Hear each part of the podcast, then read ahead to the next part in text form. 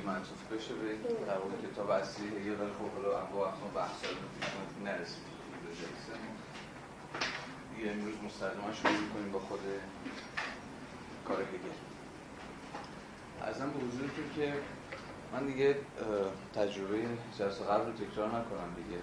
من بحثی جلسه قبل داشتیم من یه جوری مفروض می‌گیرم ازش رد میشیم. چون اگه باز دوباره بخوایم بحث بکنیم بازم در واقع باز پیش میاد و سوال و مسئله اونو پیش میاد میترسم ببینیم مثلا بحث اصلی می‌تونیم یه مقداری بحث یه چیزی هم هست.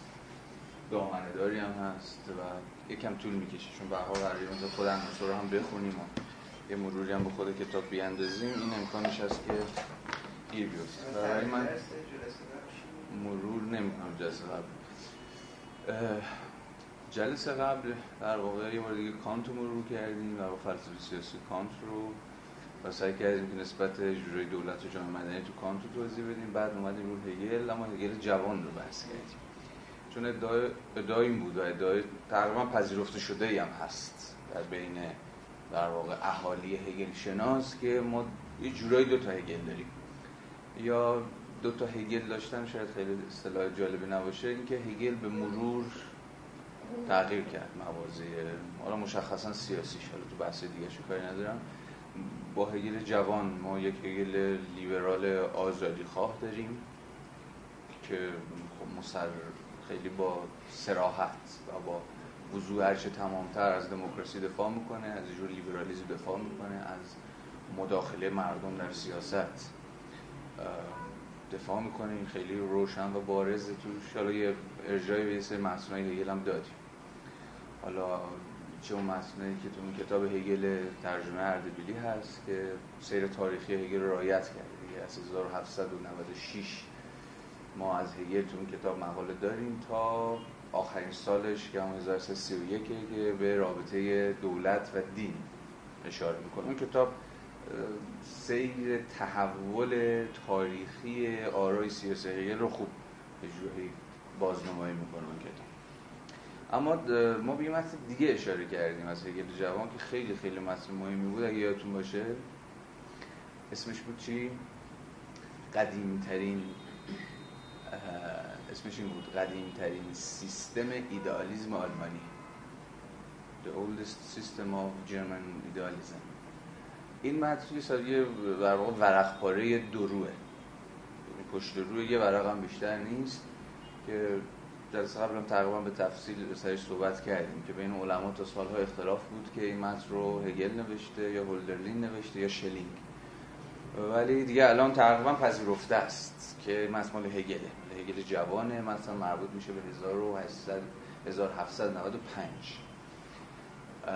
اونجا اساسا با یه هگل بالکل متفاوت سرکار داریم هگلی که مشخصا در واقع شعر پویتری براش همون ساحت اعلای حیات بشریه یا به عبارت عامتر هنر آرت. حالا با تمرکز بر و در واقع توی حوزه سیاست هم رسما معتقد به ضرورت انحلال دولته. نابودی دولته. چرا؟ چون دولت در واقع پدیده مکانیکیه و افراد تحت سیطره خودشون هم باشون به گونه کاملا مکانیستی برخورد می‌کنه. و این با حیات انسانی که همون حیات روح حیات زندگی ارگانیک زنده است از اساس در تعارضه.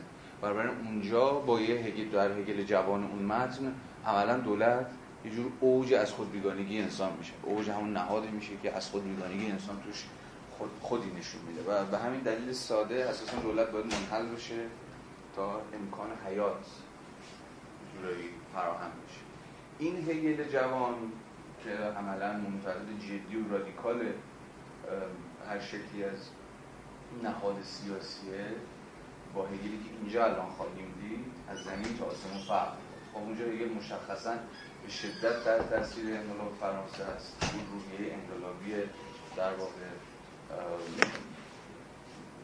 زمانه کاملا حاکمه بر هگل و کاملا همیشه فهمید که قضیه از قراره. اما اینجا در واقع ما با هگل دیگه تقریبا جا افتاده و متأخر سر کار ما الان در این کتاب در سال 1821 هستیم.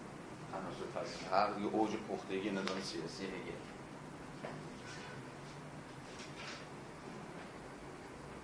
این خیلی نکته مهمیه. این گذار از هگل لیبرالیست دموکراسی خواه به هگلی که مشخصا طرفدار یه جور دولت سالاری. اما دولت سالاری رو با تفسیر خاص خودش با فهمی که خودش داره از دولت به دست میده. این در واقع کل بحث امروز ما خواهد بود که جور ساختار سوری کتاب عناصر فلسفه حق رو نمایش میده خب همونجوری که می‌بینید تقریبا کل کتاب به سه بخش تقسیم میشه. در واقع بخش اول هم ناظر و ابسترکت رایت حتی انتظایی حالا صحبت خواهیم کرد اصلا حق انتظایی وقتی که میگه انتظایی منظورش چیه؟ چرا عرض حق انتظایی قدم روی پرسنه مثلا پرسن یا شخص؟ مثلا یعنی چی توی هگل و چه های حالا این خود این قضیه که مسیحیت ویژه مسیحیت پروتستانی داره این خیلی مهمی که از سر در بیاریم. هفته قبل بتونم باشیم رو روش شناسی هم بحث کردیم دیگه. ها رو دیالکتیک هگل اون بحث آفبون همون معانی سگانه چی؟ نفی حفظ و تعالی. این خیلی نکته مهمی که همین روش دیالکتیک اینجا هم قرار رعایت بشه. یعنی هر مرحله یه جوری از دل مرحله قبل از خودش در میاد و هر مرحله نطفه های مراحل یا هگل اسم همه اینا چی؟ مومنت. در واقع ردی از همه مومنت هایی که ازش عبور کرده در خودش داره. وقتی تو دولت در واقع ما به پایان بازی می‌رسیم تو دولت دیگه بازی دولت پروس. حالا اشاره هم به انتهایی که تو منصور فلسفه خواهیم کرد بعد از اینکه کار با دولت تموم میشه هگل یه در واقع اشاره هم به یه نگاهی هم می‌زنه به فلسفه تاریخ خودش و و در واقع همون بحث تمدن های چارگانهی که روح ازشون عبور می‌کنه رو در واقع بحث می‌کنه. حالا بهش می‌رسیم. اما جایی که دیگه بازی با به دولت در تمدن ژرمانیسم ختم میشه معنا چیه؟ معنای روش دیالکتیکی اینه که دولت همه مراحل یا همه همه مومنت ها همه آنها همه دقایق قبل از خودش تو خودش به یک معنا علاوه بر اینکه نفیشون کرده و ازشون فراتر رفته ولی به معنا همه اینا رو تو خودش نگه داشته و حفظ کرده به شکل دیالکتیکی حالا معناش خواهیم دید. به ویژه اینجا.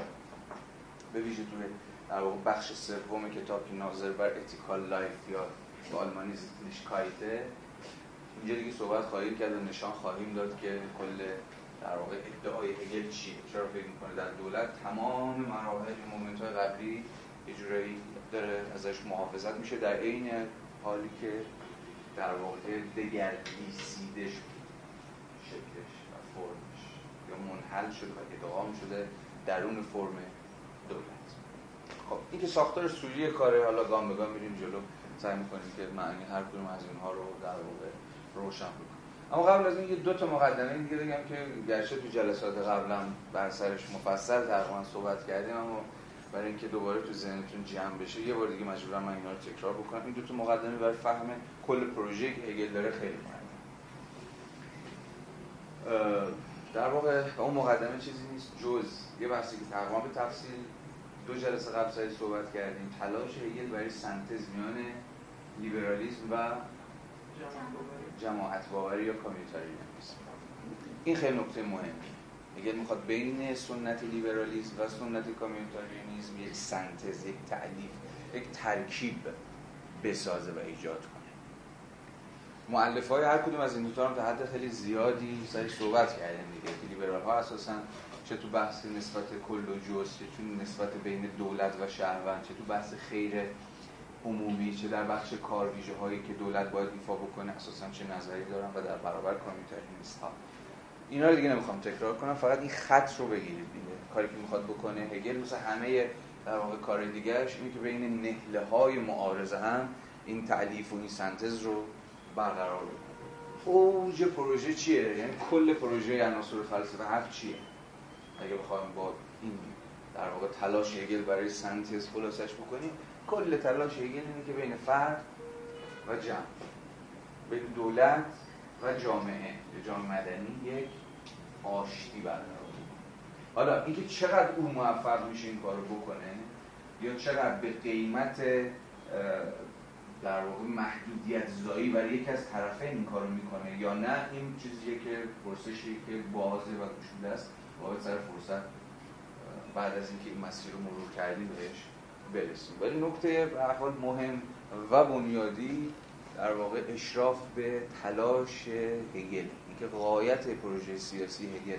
در کتاب عناصر فلسفه هست چی؟ در واقع چیزی نیست جز تلاش برای همین آشتی که ازش حرف زدیم.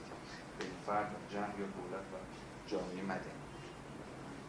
اما مقدمه دوم که یکم خواستگاهی تره و یکم تاریخی تره در واقع کل فهم کل پروژه هگل در بستر پروتستانتیزم مسیحیه.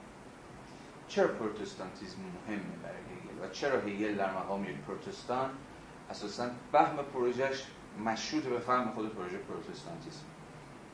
این مقدمه دومه که میگن یکم ریشه های تاریخی تر داره برای کل پروژه هگل رو بفهم چی می‌دونید از پروتستانتیسم؟ چیزی به گوشتون خورده اصلا پروتستانتیسم چی بوده و مثلا ماجرا از چه قراره تو پروتستانتیسم؟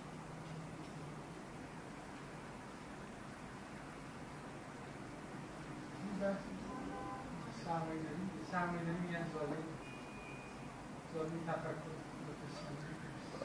خب اون که بحث وبر که حالا جلسه دوم سعی صحبت کردیم درست وبر سعی کرد نشون بده که چطور در واقع در واقع کاپیتالیسم از یه جور اخلاق پروتستانتیستی در اما خود پروتستانتیسم در مقام شاخه از الهیات مسیحی من کاری که کرد چی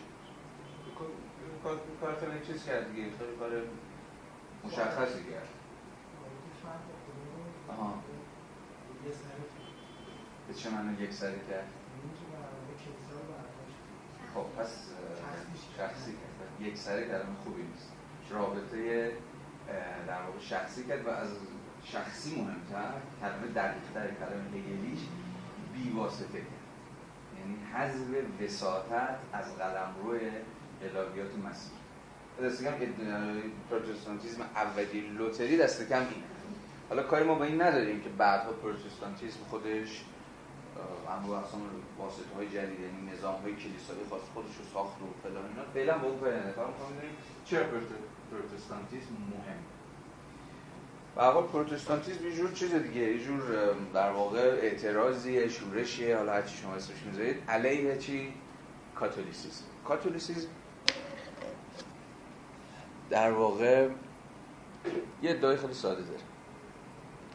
یکی از ادعای بنیادینش اینه که رابطه فرد و فرد برای کاتولیسیزم چیه؟ فرد به ماهوافتی محل بحث نیست که. مؤمن مؤمن مسیحی. آنکه ایمان به در واقع عیسی مسیح و رستاخیزش داره. در واقع دسترسی نمی‌تونی به روح القدس داشته باشه. جز از خلال جز به واسطه شخص مسیح شخص کرایست. اما کرایست گم شده. حالا یا مرده یا رستاخیز کرده. اما به یک معنا مسیح همچنان داره درون جهان زندگی می‌کنه. کجا داره مسیح همچنان در جهان زندگی می‌کنه؟ درون کلیسا. کلیسا ادامه بدن مسیحه. یا به عبارت بهتر اساسا مسیح درون کلیساه که همچنان در جهان داره گام برمیداره. اساسا کلیسای اولیه کلیسای خب پتروس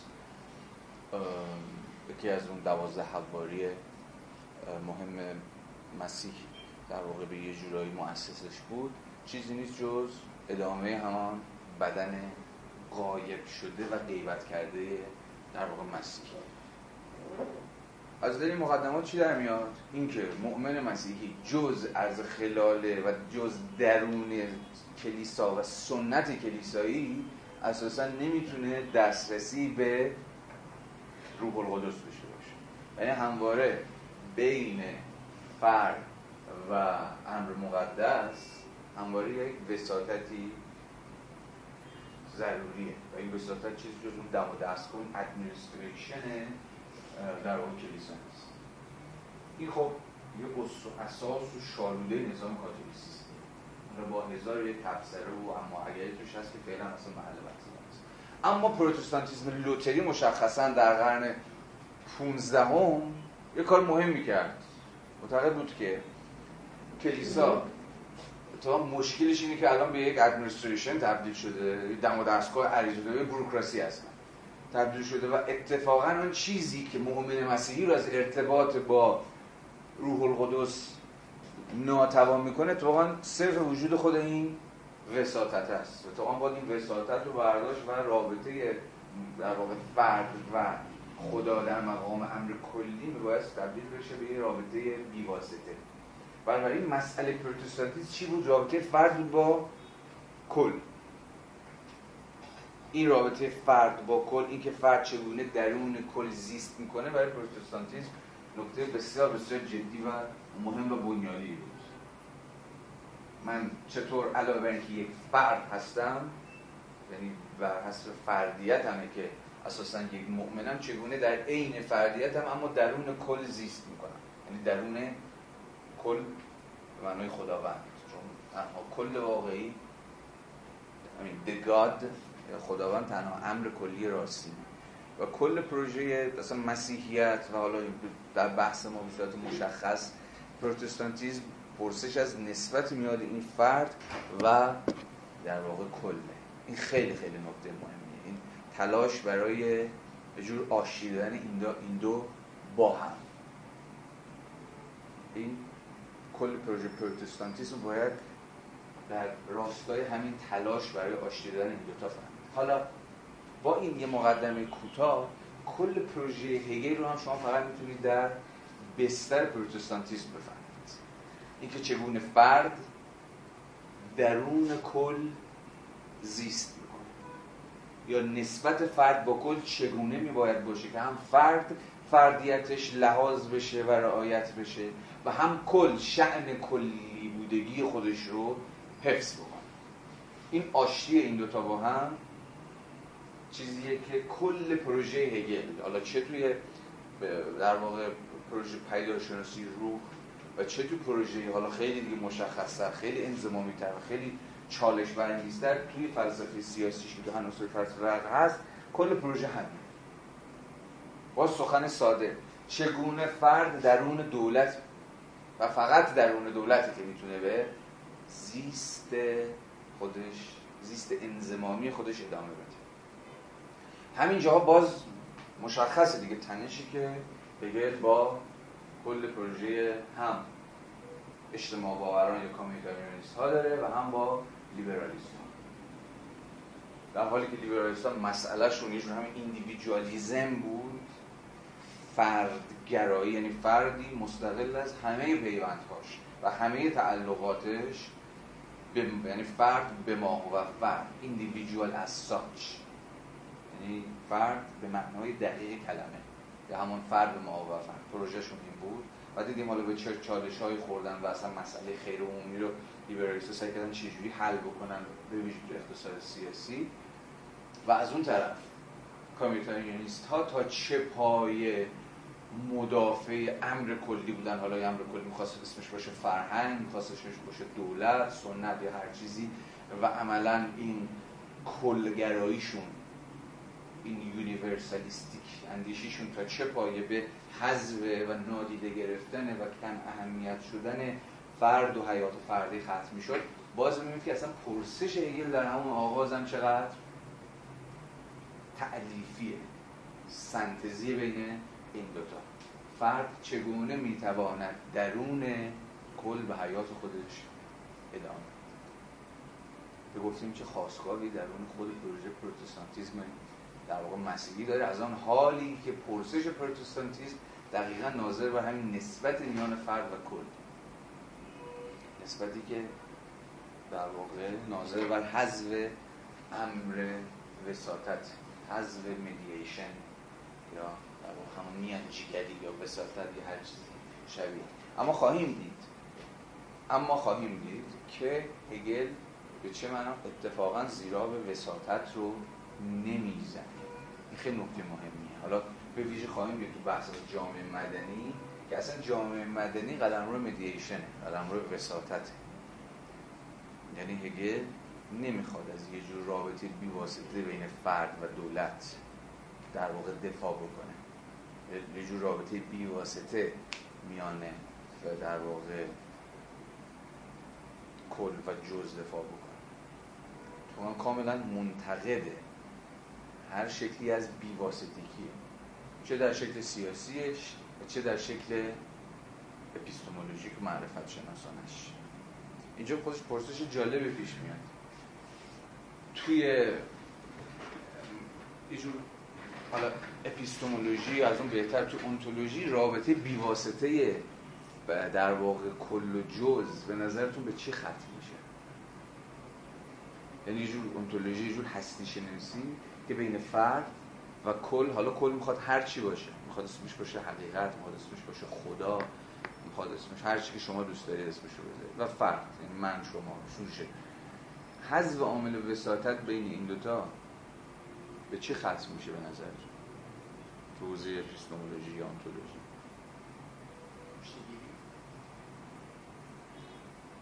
پیامد اون چیز می‌تونه گوشگیری باشه اما نه گوشگیری چیزی که تمدن شرق دیگه اوجشه دیگه.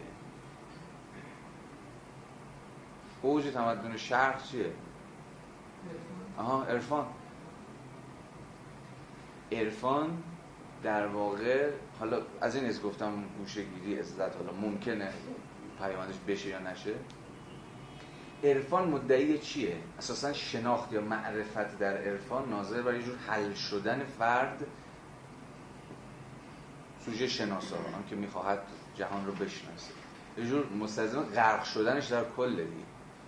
یه جور بیواسه اتفاقا همه مسئله عرفان این که این امر این واسطه رو برداره دیگه. این واسطه می‌خواد عقل باشه می‌خواد هر شناخت ابژکتیو باشه مفهوم باشه هر چیز. ورداره به شکل کاملا بیواسطه و بیمیانجی با خود حقیقت در خودبودگی فی نفسش مواجه شد. و هگل خسم قسم خورده هر شکلی از میستیفیزم ارفانگرایی میگه اتفاقا عنصر وساطت رو ما از رابطه سوژه و ابژه ورداریم هیچ چیز باقی نمیمونه جز جز غرق شدن و شیرجه زدن سوژه در اون ابژه برای اینکه ابژه رو در بیواسطگی خودش و در فی نفسگی خودش در آغوش بگیره. عنصر وساطت گفتم میشه ممکنه می‌تونه مفهوم باشه کانسپت. می‌تونه عقل باشه. می‌تونه هر چیزی باشه که بین سوژه می‌تونه نظریه باشه. بین این یا زبان. مثلا عرفان و هم تقریبا همه اشکال عرفان میل به اینو دارن که این وساطت رو حذف کنن دیگه. یعنی زبان باید حذف بشه. چرا؟ چون زبان باز خودش هی وساطت ایجاد می‌کنه بین این سوژه میشه حالا این خیلی میشه بستش داده. حالا فعلا من فقط دارم خیلی مختصر و چکیده دارم. فقط کدای بحث میگم. می‌تونه عقل باشه اساسا. همین پای شوبین هر شکلی از استدلال عقلانی در واقع ما رو به یه جور شناخت محض شناخت ناب راه نمی‌بره. اینجا دیگه ایمان بازی ایمان در واقع همان در واقع همون بیواسطگی محضه. یعنی شما پاسکال جمله معروفی داشت دیگه. ایمان بیاور تا بفهم پس خدا بسش بود دیگه. می‌خواست بگه که اثبات خداوند به واسطه استدلال عقلانی ممکن نیست. اتفاقا شرط فهم ایمان آوردنه. اون آنکه ایمان داره می‌تونه خدا رو بفهمه و خدا رو در واقع یه جورایی درک بکنه. نه اون کسی که در واقع این یه بدبینی همیشگی که در واقع تمام متعلقین به هر شکلی از استدلال عقلانی برای اثبات خدا داشته خب هگل در صورت منتقد جدی این هر شکلی از بیواسطگی بین سوژه و ابژه است. در که تنها در ساحت وساطته که می‌شود نسبتی عقلانی بین سوژه و ابژه برقرار کرد. او البته توی کل هم تو پروژه پیداشناسی روحش هم تو پروژه عناصر فلسفه حقش به یکی شدن سوژه و ابژه باور داره یعنی یک روزی می‌رسه در تاریخ که سوژه و ابژه با هم یکی میشن اسمش هم چی گذاشته بود؟ هگل گذاشته بود دانش مطلق دیگه یا اصلا مطلق the absolute پایان اصلا پایان تاریخ اندافیستری برای هگل چیه؟ همون جایی که سوژه همون سوژه شناسا انسان آگاهی هر چی شما اسمش می‌ذارید با ابژه یعنی با جهان یکی میشه یعنی دیگه هیچ چیز بیگانه هیچ چیز بیرون از شناختی برای سوژه و برای انسان انسان کلی باقی نمیمونه. اون هم مرحله مطلق شدن روحه. همون جایی که دیگه روح یه به پایان اون اودیسهش و اون سفر تاریخیش می‌رسه. اما این در واقع مطلق شدن با مطلق بیواسطه هر شکلی از عرفانگری از زمین تا آسمون فرق می‌کنه. مطلق هگل تاریخیه. یعنی از خلال مومنت هایی که روح یا همون آگاهی در طول تاریخ برمیداره که روح اجرایی کامل و کاملتر میشه یا به مطلق گام به گام نزدیکتر میشه تا جایی که دیگه واقع مطلق رو تصاحب می‌کنه. اما این کاملا با اون مطلق بیواسطه متفاوت حالا تو سیاست چی میشه؟ این باز حذف میان فرد و جمع. حذفش. جایی که جامعه مدنی در موقع مرسل وساطت ها اصناف احزاب فلان اینا وجود نداره. یه رابطه بیواسطه بین فرد و دولت وجود داره. چیزی بود که از افلاتون به انسان فلسفه سیاسی ازش میترسید. این روز الان هم مده. آها. پوپولیزم. یا حتی دموکراسی. یا تودگرایی چیزی که همواره یکی از نگرانی های فلسفه سیاسی بوده. از زمان جمهور رپوبلیک افلاتون تا همین امروزی که ما الان دور هم دیگه نشستیم یه نگرانی ها پرابلم های فلسفه سیاسی این بوده که چی می شود اگر عرصه وساطت در حوزه سیاسی از دست بره یعنی همین قلم روی جامعه مدنی این دیگه وجود نداشته باشه. یعنی رابطه خانواده یا همون در واقع فرد. و دولت رابطه در واقع افراد در واقع اتم های جدا از همین که به شکل بیواسطه دولت براشون سیطره داره. افلاطون نگران دموکراسی بود دیگه. اون دموکراسی با وجود توده‌گراییش مثلا ثبات دپولیتی دپولیتی گفتیم چی بود؟ اون واحد چه اسم کتاب در اسم اصلی افلا کتاب افلاطون رپوبلیک نیست پلیتیه واحد سیاسی. قلمرو سیاسی یه چیزی بود ترجمهش جمهوری وقتی ترجمهش می‌کنیم یا داری اصلا بار باری خود به خود با جمهوری حمل میشه که اصلا از نظر افلاطون نبوده. ما با جمهوری یه جور در واقع حاکمیت مردم رو می‌فهمیم به یک معنا. اما اون چیزی که افلاطون می‌فهمه از زمین تا آسمون با فهم ما از جمهوری فهم حالا یا حتی تو بحث خودمون هم یادتونه دیگه. توکویل هم نگران همین بود دیگه. یادتون هست؟ گفتیم توکویل ادعاش این بود که دولت مدرن دولت مدرن منظورش دولت بعد از انقلاب فرانسه بود دیگه. دولت مدرن با حذف اون نهادهای واسط که همون اصناف و اتحادیا و طبقات و اینجور چیزا بود رابطه فرد و با دولت بیواسطه می‌کنه و این اتفاقا چیکار می‌کنه؟ به دولت یک قدرت و سیطره فرادستانه میده که اتفاقا بیشتر افراد رو تحت سیطره و کنترل و نظارت خودش بگیره. و نگرانی توکفیل همین بود که حذف این نهادهای واسط اتفاقا نه تنها راهو برای یه دموکراسی هموارتر نمی‌کنه بلکه خطرات که افراد رو تهدید می‌کنن رو افزایش میده. و بازم یک اشارات کوتاهی کردیم که در واقع فلسفه سیاسی قرن بیستم اثبات کرده که نگرانی امثال توفیل پر بیراه نبود. و اتفاقا دولت مدرن به دولت شدت سیطر خواه و در واقع خیمه زنی تبدیل شد. دولت مدرن مثلا دولت های پیشا مدرن حتی خواب این رو هم نمی‌دیدن که تا تمام سوراخ و سنبه های حیات فردی رو تحت نظارت و کنترل سیطره خودشون بگیره به هیچ وجه هیچ دولت مدرن این خواب رو نمی‌دید. حد اکثر این بود که دولت های پیشا مدرن یا چیزی که هابز دوست داشت اسمش رو بذاره دولت های در واقع دولت مطلقه این بود که در واقع تبدیل میشن به دولت های مقتدری که هیچ عرصه مستقل از تصمیم گیریشون نیست. اما فکر نمی‌کرد که حافظ اصلا فکر نمی‌کرد تمام عرصه رو می‌شود نظارت کرد می‌شود رصد کرد.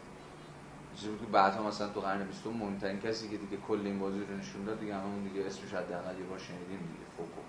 تفکر نشون داد که اتفاقا دولت های بورژوا دموکراتیک خیلی بیشتر دولت های قبل از خودشون نفوذ کردن تو جامعه. حالا بازم چون به تفصیل بحث کردم حتی تو ایران هم اشارتی کردیم میگه بحث جلسه قبل من تکرار نمی‌کنم پس حذف وساطت چه توی حوزه اونتولوژی و چه یا اپیستمولوژی و چه در حوزه سیاسی در واقع چیزیست که هگل به هیچ وجه نمی‌خواد بهش تن بده. تو هر دو عرصه به قلمرو وساطت ها نیازه. تو حوزه اپیستمولوژی قلمرو وساطت اسمش از قلمرو مفهوم قلمرو عقل. قلمرو زبان اینا رو نمیشه حذف کرد. به نفع جور شهود بی واسطه حقیقت. اون شهودی که دیگه قراره رابطه سوژه اوبژه حذف کنیم تا با هم یکی کنه. و چه تو سیاسی؟ چه از این سمت؟ این بیواسطه گری بیواسطه شدن نسبت به تا. از جانب مردم به جور در واقع ژاکوبنیزم انقلابی ختم میشه. یه فصلی داره هگل توی پیداشناسی رو به نام آزادی مطلق و ترور که تو همین کتاب هگل کوچیکی که مثل مناقه هم ترجمه کرده در واقع ترجمه چون ترجمه چند تا ازش هست اما این ترجمه بهترین ترجمه. اونجا ازش یاد می‌کنه که یه جور سیطره در واقع سازماندهی نشدن و در واقع ارگنایز نشدن و فرم نیابی مردم در قالب یه سری سازمان ها و احزاب و اینها یه جور توده سالاری شورش طلبانه ختم میشه که بنیان دولت رو بر باد میده مثلا انقلاب فرانسه. ژاکوبنیستا ژاکوبنیستا می‌دونه دیگه به جور ترور مطلق حکومتشون ختم شد دیگه. یعنی انقلابی از جانب مردم که کل سامان سیاسی رو حذف کرد و دقیقا به همین واسطه به یک جور همین تروریسم مردمی ختم شده است. و چه از جانب حزب این بساطت از جانب دولت؟ به یه جور دولت سالاری خودکامه ختم شد. این دولتی که کاملا بر تک تک افراد سیطره و نفوذ تام میداره و هیچ مانعی و هیچ مقاومتی در جامعه مدنی علیه تجاوزاتش و زیاده هایش وجود نداره. اوج این بیواسطگی رو شما می‌تونید تو چی ببینید؟ تو فاشیسم مثلا کسی چون هانا آرنت اون کتاب توتالیتاریزمش سعی کرد نشون بده چرا فقط تو یک جامعه اتمیستی شده. یعنی جامعه که نهادهای واسطش در اون جامعه مدنی رو از دست داده. فقط در اون این جامعه است که ممکنه فاشیزم جذابیتی برای افراد داشته باشه. چرا؟ چون فاشیسم یه جور اوج کلگرایی دیگه. یعنی حذف و ادغام همه افراد در اون یه کلی به نام دولت یا ملت یا پیشوا یا هر چیز. میگه این جامعه اتمیستی شده به شدت مهیای اینی که به فاشیسم در مقام خود فاشیسم در مقام یه گفتمان پوپولیستی تن بده. که حالا اینا هم بحث مستقلی که ازش در می‌گذاره حالا از کجا بحثمون به اینجا رسید که خواستیم خواستگاه تاریخی هگل در پروتستانتیزم رو توضیح بدیم اما با یک تذکر که به هیچ وجه نباید فکر کنید که دین هگل به پروتستانتیزم مترادف شده با تلاش هگل برای حذف عامل وساطت. پروتستانتیزم گفتیم در مقام یه جنبش اعتراضی درون مسیحی با اعتراض علیه عنصر وساطت ساخته شد دیگه. اما هگل نه به این حذف وساطت و بیواسطگی که بیشتر از اون از حیث پرسش پروتستانتیستی در ادامه سنت پروتستانتیسم. نسبتی که فرد با کل برقرار در واقع با پروتستانتیزم بود که باز صورت بندی شد.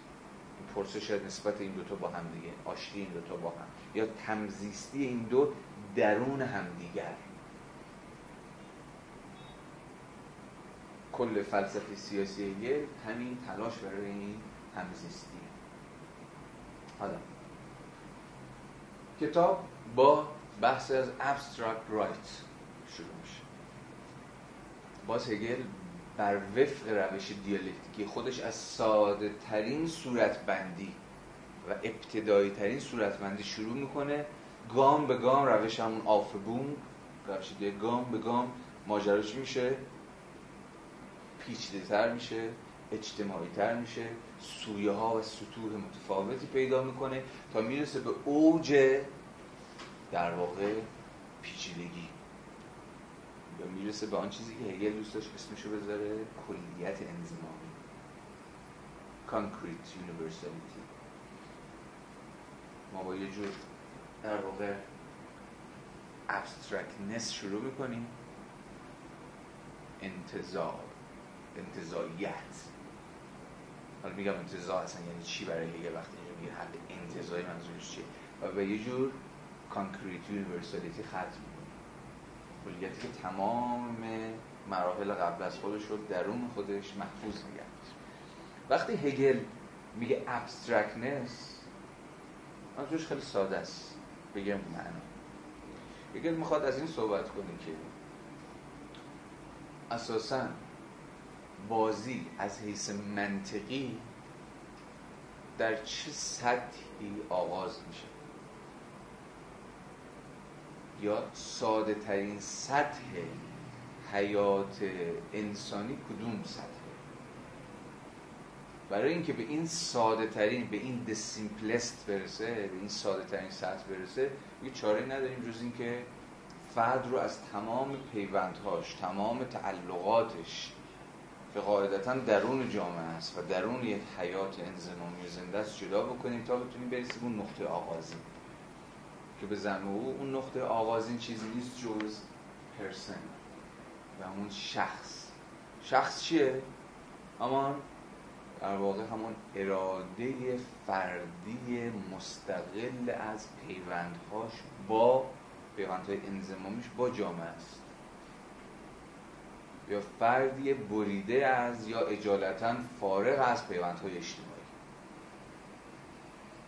میگه میگه باید بحث از اینجا شروع بود تو گویی فرد منفرد فرد تنها یعنی فرد انتظاری.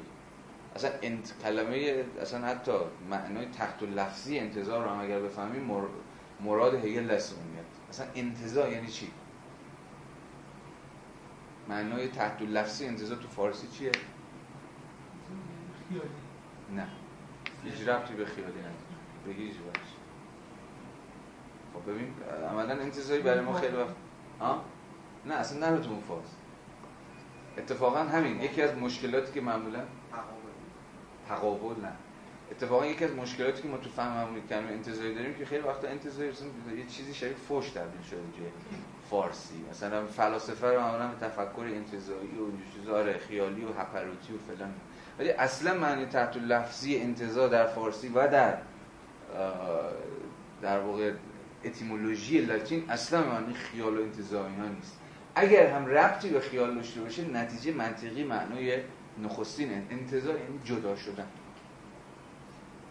یعنی وقتی میگیم یه چیز در واقع منتزع شدن انتزاع یافتن یعنی کنده شدن جدا شدن از یک امر. یا به از امر انزمامی. امر انزمامی چیه؟ عکسشه.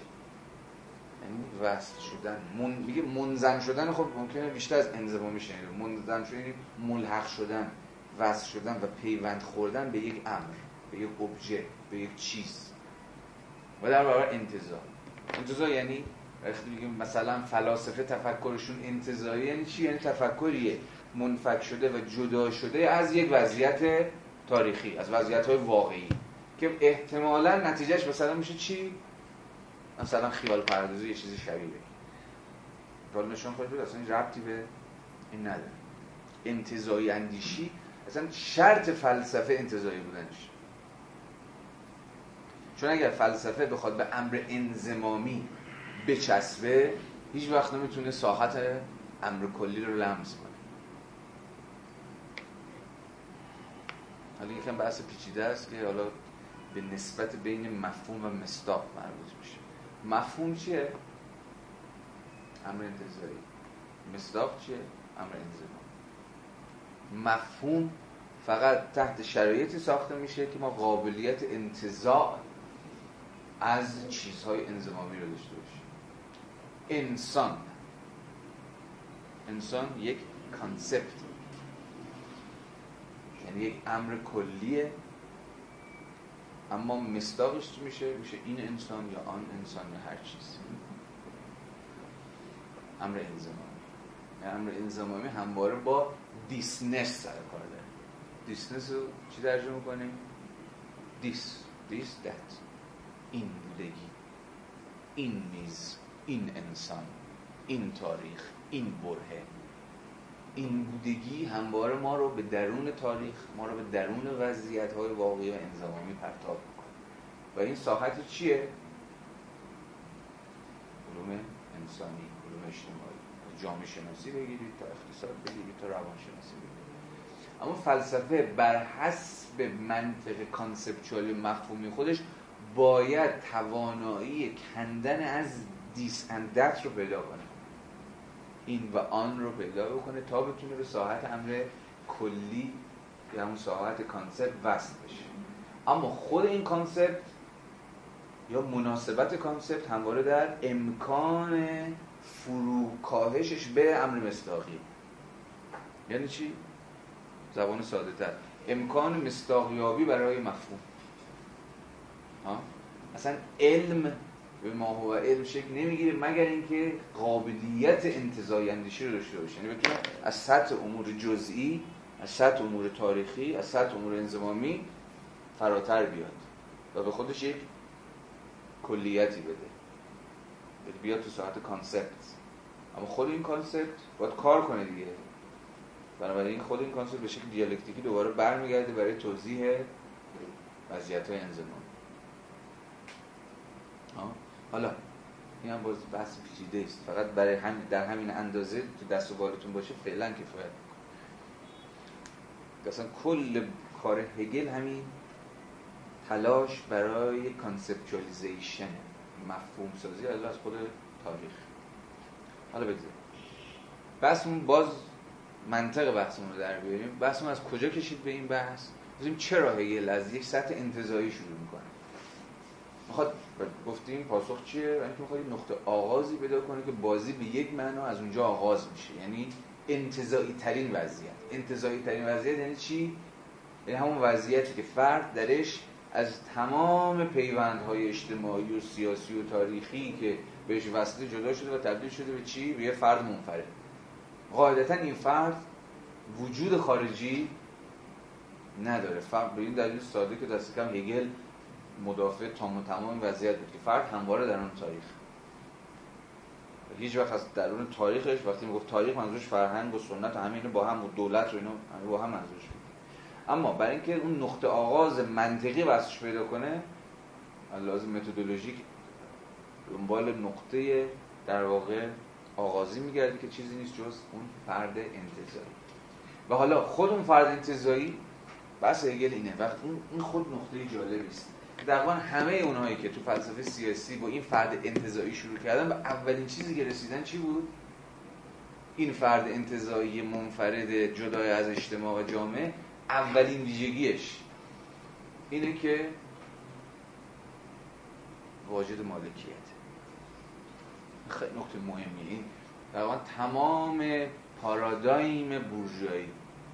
حالا بورژوایی نگیم پارادایم لیبرالیستی هگل به این معنا و فقط به این معنا در اون این پارادایمه از فرد انتظایی وقتی شروع می‌کنن اولین ویژگی که برای این فرد انتظایی پیدا می‌کنن که این فرد خواهان تصاحب جهان بیرون. یعنی اولین نسبتی که فرد انتظاری با جهانش برقرار می‌کنه نسبتی است مالکانه. نسبتی است تصاحب گرانه یعنی میل به تصاحب جهان یا ابژه های جهان. یادتون هست کانتو؟ کانت یه حق ذاتی بیشتر قائل نبود دیگه. حق به آزادی بیرونی. و خود این حق آزادی بیرونی دو تا معلفه داشت. یکیش حق امنیت بود و یکیش حق مالکیت. یعنی کانت هم وقتی از آزادی از ببخشید حق طبیعی آغاز می‌کنه بحث خودش رو اولین حق طبیعی که تشخیص میده حق مالکیت. و اگر هم اصل امنیت هست و وجود داره در مقام یکی از دو معلفه آزادی بیرونی برای اینه که فقط به واسطه امنیت که مالکیت اصلا معنا داره. زمانی که امنیتی برقرار باشه که من برای شما و شما برای من تهدید نباشید که من می‌تونم ادعا کنم این مال منه. در غیر این صورت ما در اون چی هستیم؟ وضع طبیعی هستیم که مثلا مالکیت توش بی‌معناست. چرا؟ چون هر لحظه هر کسی می‌تونه برای دیگری تهدید و تعدی باشه. پس هگل هم به این معنا آغاز بحثش بحث مالکیت. درون وضعیت انتظایی. این اولین حق انتظایی فرد منفرد یا فرد انتظایی چیزی نیست جز مالکیت. یعنی کل بازی از این نقطه است که آغاز میشه و دل اینه که ما وارد در واقع پروسه فلسفه سیاسی هگل میشه یه گام میایم جلو. چون بحثمون اینجاست من خیلی نمی‌خوام به تفصیل رو بحث کنم. چون بحث کردن اینها به تفصیل چون خود هگل هر کدوم از اینها رو هم به سه چیز تقسیم می‌کنه. هر کدوم از اینها هم سه بخش که اصلا فعلا برای بحث ما محوریت نداره بحث مستقلش تو فلسفه حقوق اصلا واسهش بحث گرچه یک از وسوسه های من اینه که توی فرصتی مثلا کل این کتاب رو بتونیم سر فرصت گام به گام خط به خط بخونیم چون هر کدومش بحثای در واقع جذاب و عالی داره که همین امروز هم برامون واجد موضوعیت. اما چون آماج بحث ما این نیست فعلا ازش در می‌گذاریم از اون تقسیم بندی سه‌گانه. خب الان معلومه کجاییم؟ اما هگل دقیقا به اتکای همون روشه که هفته قبل اسمش چی گذاشتیم؟ self generative بودن مفهوم. یعنی مفهوم از درون خودش در واقع چالش ها و problem های خودش رو در درون خودش می‌سازه عنصر مالکیت به در واقع بر وفق نظر هگل به اتکای لوجیک خودش به اتکای منطق خودش ما رو وارد ساحت قرارداد خواهد کرد. یعنی از مالکیت به قرارداد. خیلی راحت میشه فهمید چجوری هگل از مالکیت به قرارداد می‌رسه. چه حدسی می‌زنید؟ بازی از کجا شروع شده بود؟ فرد انتظایی فرد منفرد. فرد منفرد اولین ویژگیش برای هگل چی بود؟ اینکه نسبتی که با جهان برقرار می‌کنه با بیرون با خارج از خودش نسبت مالکان است. اما اگر مالکیتی بخواد وجود مسئله به رسمیت شناخته شدن توسط دیگه. آفرین. مسئله همین اگر مالکیت بخواد وجود داشته باشه فقط من نمی‌تونم یک تنه مدعی مالک بودن این چیز یا آن چیز باشم. همواره دیگری هم یا دیگرانی هم باید وجود داشته باشن که مالکیت من بر ابژه های جهان رو رکگنایز کنن. یعنی, یعنی چی؟ باز بشناسن به رسمیت بشناسن. این همینجاست که ما داریم گام می‌بینید دیگه یک گام از abstractness داریم دور میشیم. از همون وضعیت جدا بودگی فرد از پیوندهای اجتماعیش و داریم و تو گام دوم پای دیگری وسط کشیده میشه ولی هنوز وارد ساحت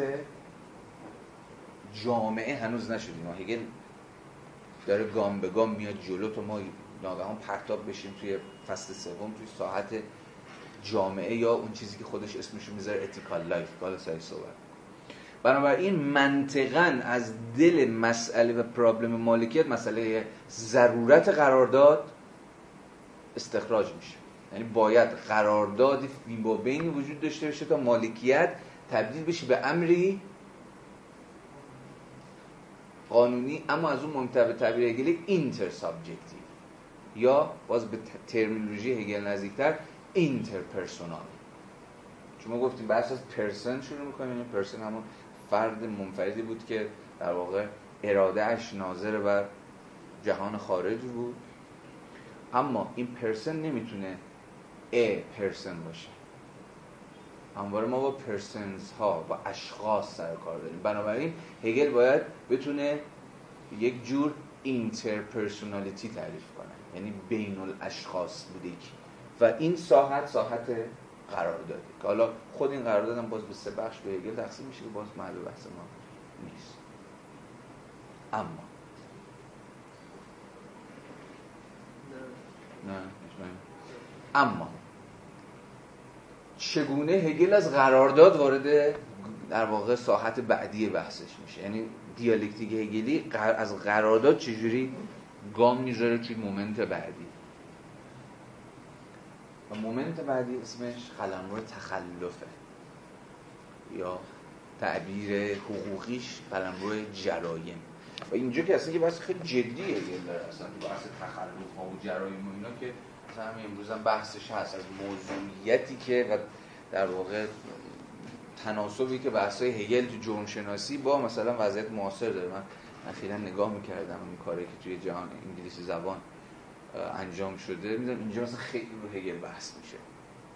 چون یه جرم شناسی اصلا خاص خودش داره که حالا اصلا بازم محل بحث ما نیست. و اگر علاقه من بودید می‌تونید برید بیشتر مطالعه کنید. اما بذار اینو بگم بعدا. اما یه مسئله ساده باز درون خود کانسپت مالکیت و قرارداد وجود داره و اون چیه؟ امکان تخطی از قرارداد. یعنی همواره درون قانون امکان تخطی از قانون مندرجه به گونه ذاتی. یعنی اصلا قانون شکل نمی‌گیره مگر اینکه امکان تخطی ازش هم پیشا پیش مفروض خود قانون باشه. به یه تعبیر یک صورتبندی بسیار ساده. که اینکه باید X باید Y را انجام بدهد به سادگی ممکنه در قلم روی واقعیت در قلم روی زیست واقعی ما با عکسش مواجه بشیم. یعنی X به هر دلیلی تن به Y نده. یا از ضوابط و بایسته های Y تخطی بکنه. این ما رو وارد ساحت تخطی ها و تخلف ها و جرایم خواهد کرد. و باز اینجا پای یک امر دیگه سوشیال وسط کشیده میشه. رفته رفته پای چی میاد وسط؟ نهادها. نهادهای چی؟ حل اختلاف. قوه قضایی پلیس و قص الهازه همین نهادهای وابه ولی ببینید هگل چجوری از مالکیت شروع می‌کنه. میاد تو قرارداد. وقتی میاد تو قرارداد یعنی ساحت legislation برش گشوده legislation چی؟ قانون گذاری دیگه. قانون مندی. و از قانون مندی چگونه ساحت جرایم گشوده میشه و ساحت جرایم چگونه خود ناظر بر به گونه درون ذاتی باز مفاهیم دیگه رو تولید می‌کنه. همین نهادهایی که نهادهای مربوطه که ازش سخن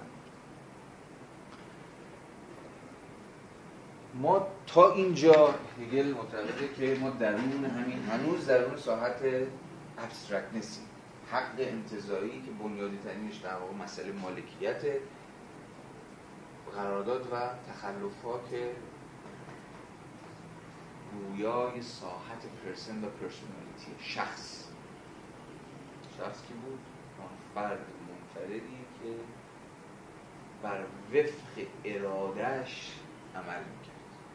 و پرسن حالا خیلی این بحث بحث بسیار بسیار پیچیده است. خیلی یعنی من اخیرا با, با این بحث خودم آشنا شدم من تفاوتی مثلا بین پرسن و سابجکت مثلا کل کل فلسفه در واقع مسیحی و تو خود مسیحیت هست. این بود ما رو به یه جای عجیب غریبی میکشونه که اصلا توی نه تو بضاعت من بحث کردنش و نه توی اقتضای کلاس.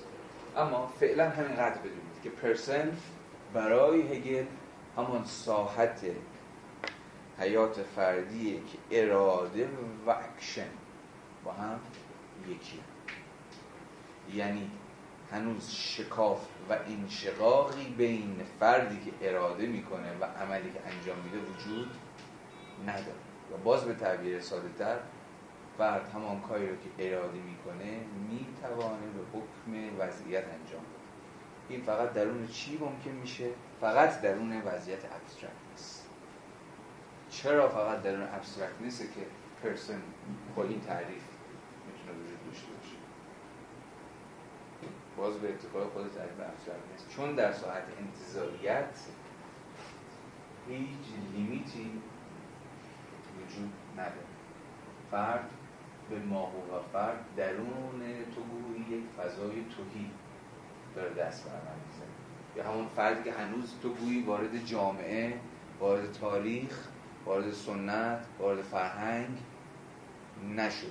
همون فرد منفرد انتظایی بنابراین چنین فرد انتظایی یک پرسنه. یعنی می‌تونه بر وفق ارادش اینکه ارادش به چه تعلق گرفت عمل بکنه. عملش هنوز به دیوار صلب و ستبر هیستوریکال دترمینیشن تعین های تاریخی که فقط به واسطه عضویت فرد درون تاریخ و فرهنگ و سنت و دولت وجود داره نخورد. فعلا در همین حد بدونید معنای person رو و نسبت person با abstractness و وضعیت انتزاعی رو و این در واقع مراحل سه‌گانیه که هگل داره توضیح میده. حالا خواهیم دید وقتی گام به گام بیایم جلوتر چجوری ما از person در واقع میام وارد گام بعد فصل بعدی؟ دیگه ما با person سرکار نداریم با subject سروکار. وقتی میام وارد قلمرو از قلمرو abstractness وارد قلمرو morality میشه. اینو توضیح خواهم داد معناش چیه؟ okay یکم تحمل می‌خواستم بگم که قرارداد قرار امور مالکیت و قرارداد باید با نبرد تو خداگاهی مقایسش کرد. که امور از مالکیت و قرارداد همین به رسمیت شناختن همواره عرصه تنش و درگیری و نبرد و همینی که پای قانون رو وسط می‌کشه و از اینجاست که تخلف و تخطی هم شکل بگیره. منظور در واقع پرداشتناسی رو فصل ارباب برد باید موافقم. من ندیدم ولی کسی انجام بده. من ندیدم ولی من کم دیدم مثلا. ولی کاملا با تو موافقم که شدنیست این رسمیت شناخته شدن توسط دیگری همواره خودش رابطه این تنش ساز. درست. این, این تنش این درگیری درونی خود ارباب بنده هگل هست و متعاقب اون هگل اینو توی اما یه تفاوت بنیادی می‌دونی وجود داره بین اون فصل ارباب برده کتاب پیداشناسی روح که در واقع فصلی برای گذار از آگاهی به خداگاهی دیگه. با این بخش عبور از مالکیت به قرار داد تفاوتش هم خیلی ساده است. اینکه ارباب برده هگل اساسا ربطی به ساحت قانون نداره. هیچ وجه مثلا هگل اونجا داره اون تنش بین این رو داره توضیح میده تا در واقع نشون بده که از کجا به بعد در واقع آگاهی با اجتماعی شدنش واجد یه جور شکاف میشه. یعنی شکاف بین بالا و پایین یا همون ارباب برده همواره وجود داره. می شود این رو گفت که هر دو یعنی هم اون فصل پدیدارشناسی روح هم این بخش عناصر فلسفه حق دغدغه recognition دارن و به اتکای این می شود این دوتا رو کنار هم دیگه خوند. اما فصل پیداشناسی روح ناظر بر تنش و تضاد یا از اون بهتر ناظر بر آنتاگونیسمه یعنی تنشی که حل ناپذیره و یکی بازی رو می‌بره. ارباب میره بالا برده میاد پایین. اینجا این تنش باید به واسطه به وساطت قانون یا مدیریت. به واسطه نهاد نهاد قانون مدیریت. بله. خب حالا ما وارد کلا بخش دومه. حالا با این تفاصیلی که هگل در واقع داستانی که داره برای ما تعریف می‌کنه یک شیفت بسیار بسیار بنیادی داریم. هگل از اینجا به بعد ناگهان گذار از گذار از حق انتظایی به ساحت اخلاق فردی برای ما صحبت می‌کنه.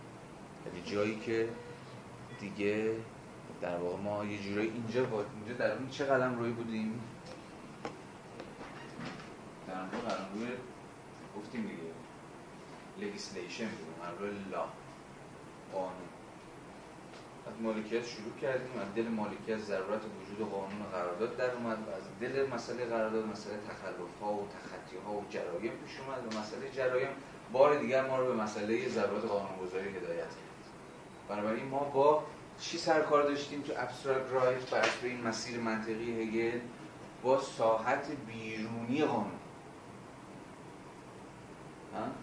ساحت بیرونی قانون متوجه دیگه یعنی قراردادی که نسبت به من جنبه بیرونی داره.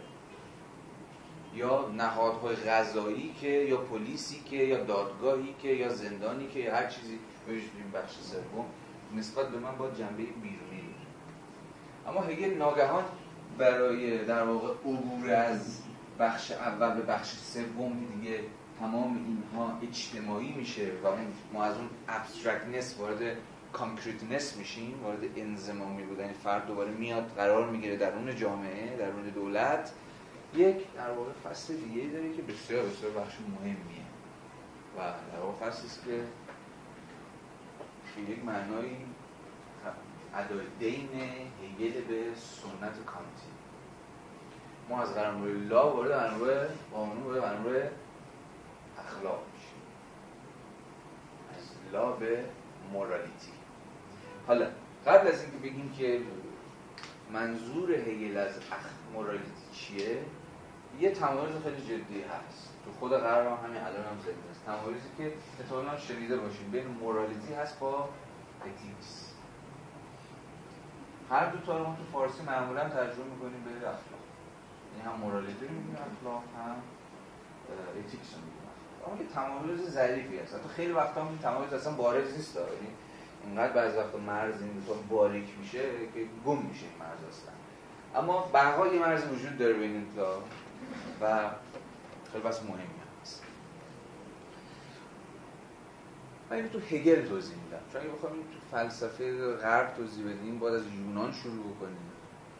از یونان شروع بکنیم کارمون بسیار دشوار میشه. باید همینجوری باز باز قل بخوریم بیایم پایین از حیث تاریخی و بیایم تو وضعیت معاصر. این خودش موضوع هم جذابیه هم موضوع بسیار طول تفصیل داری که در حوصله کلاس نیست. من این تمایز رو فقط تو هگل توضیح میدم. این تمایز تقریبا آنچنان که هگل می‌فهمه تقریبا با یک سری تفسیرهای کل فلسفه غرب هم همین تمایز می‌فهمه. ساده ترین صورت بندی مورالیتی ناظر بر. حیا در واقع اخلاق فردیه. ethics ناظر بر اخلاق اجتماعی.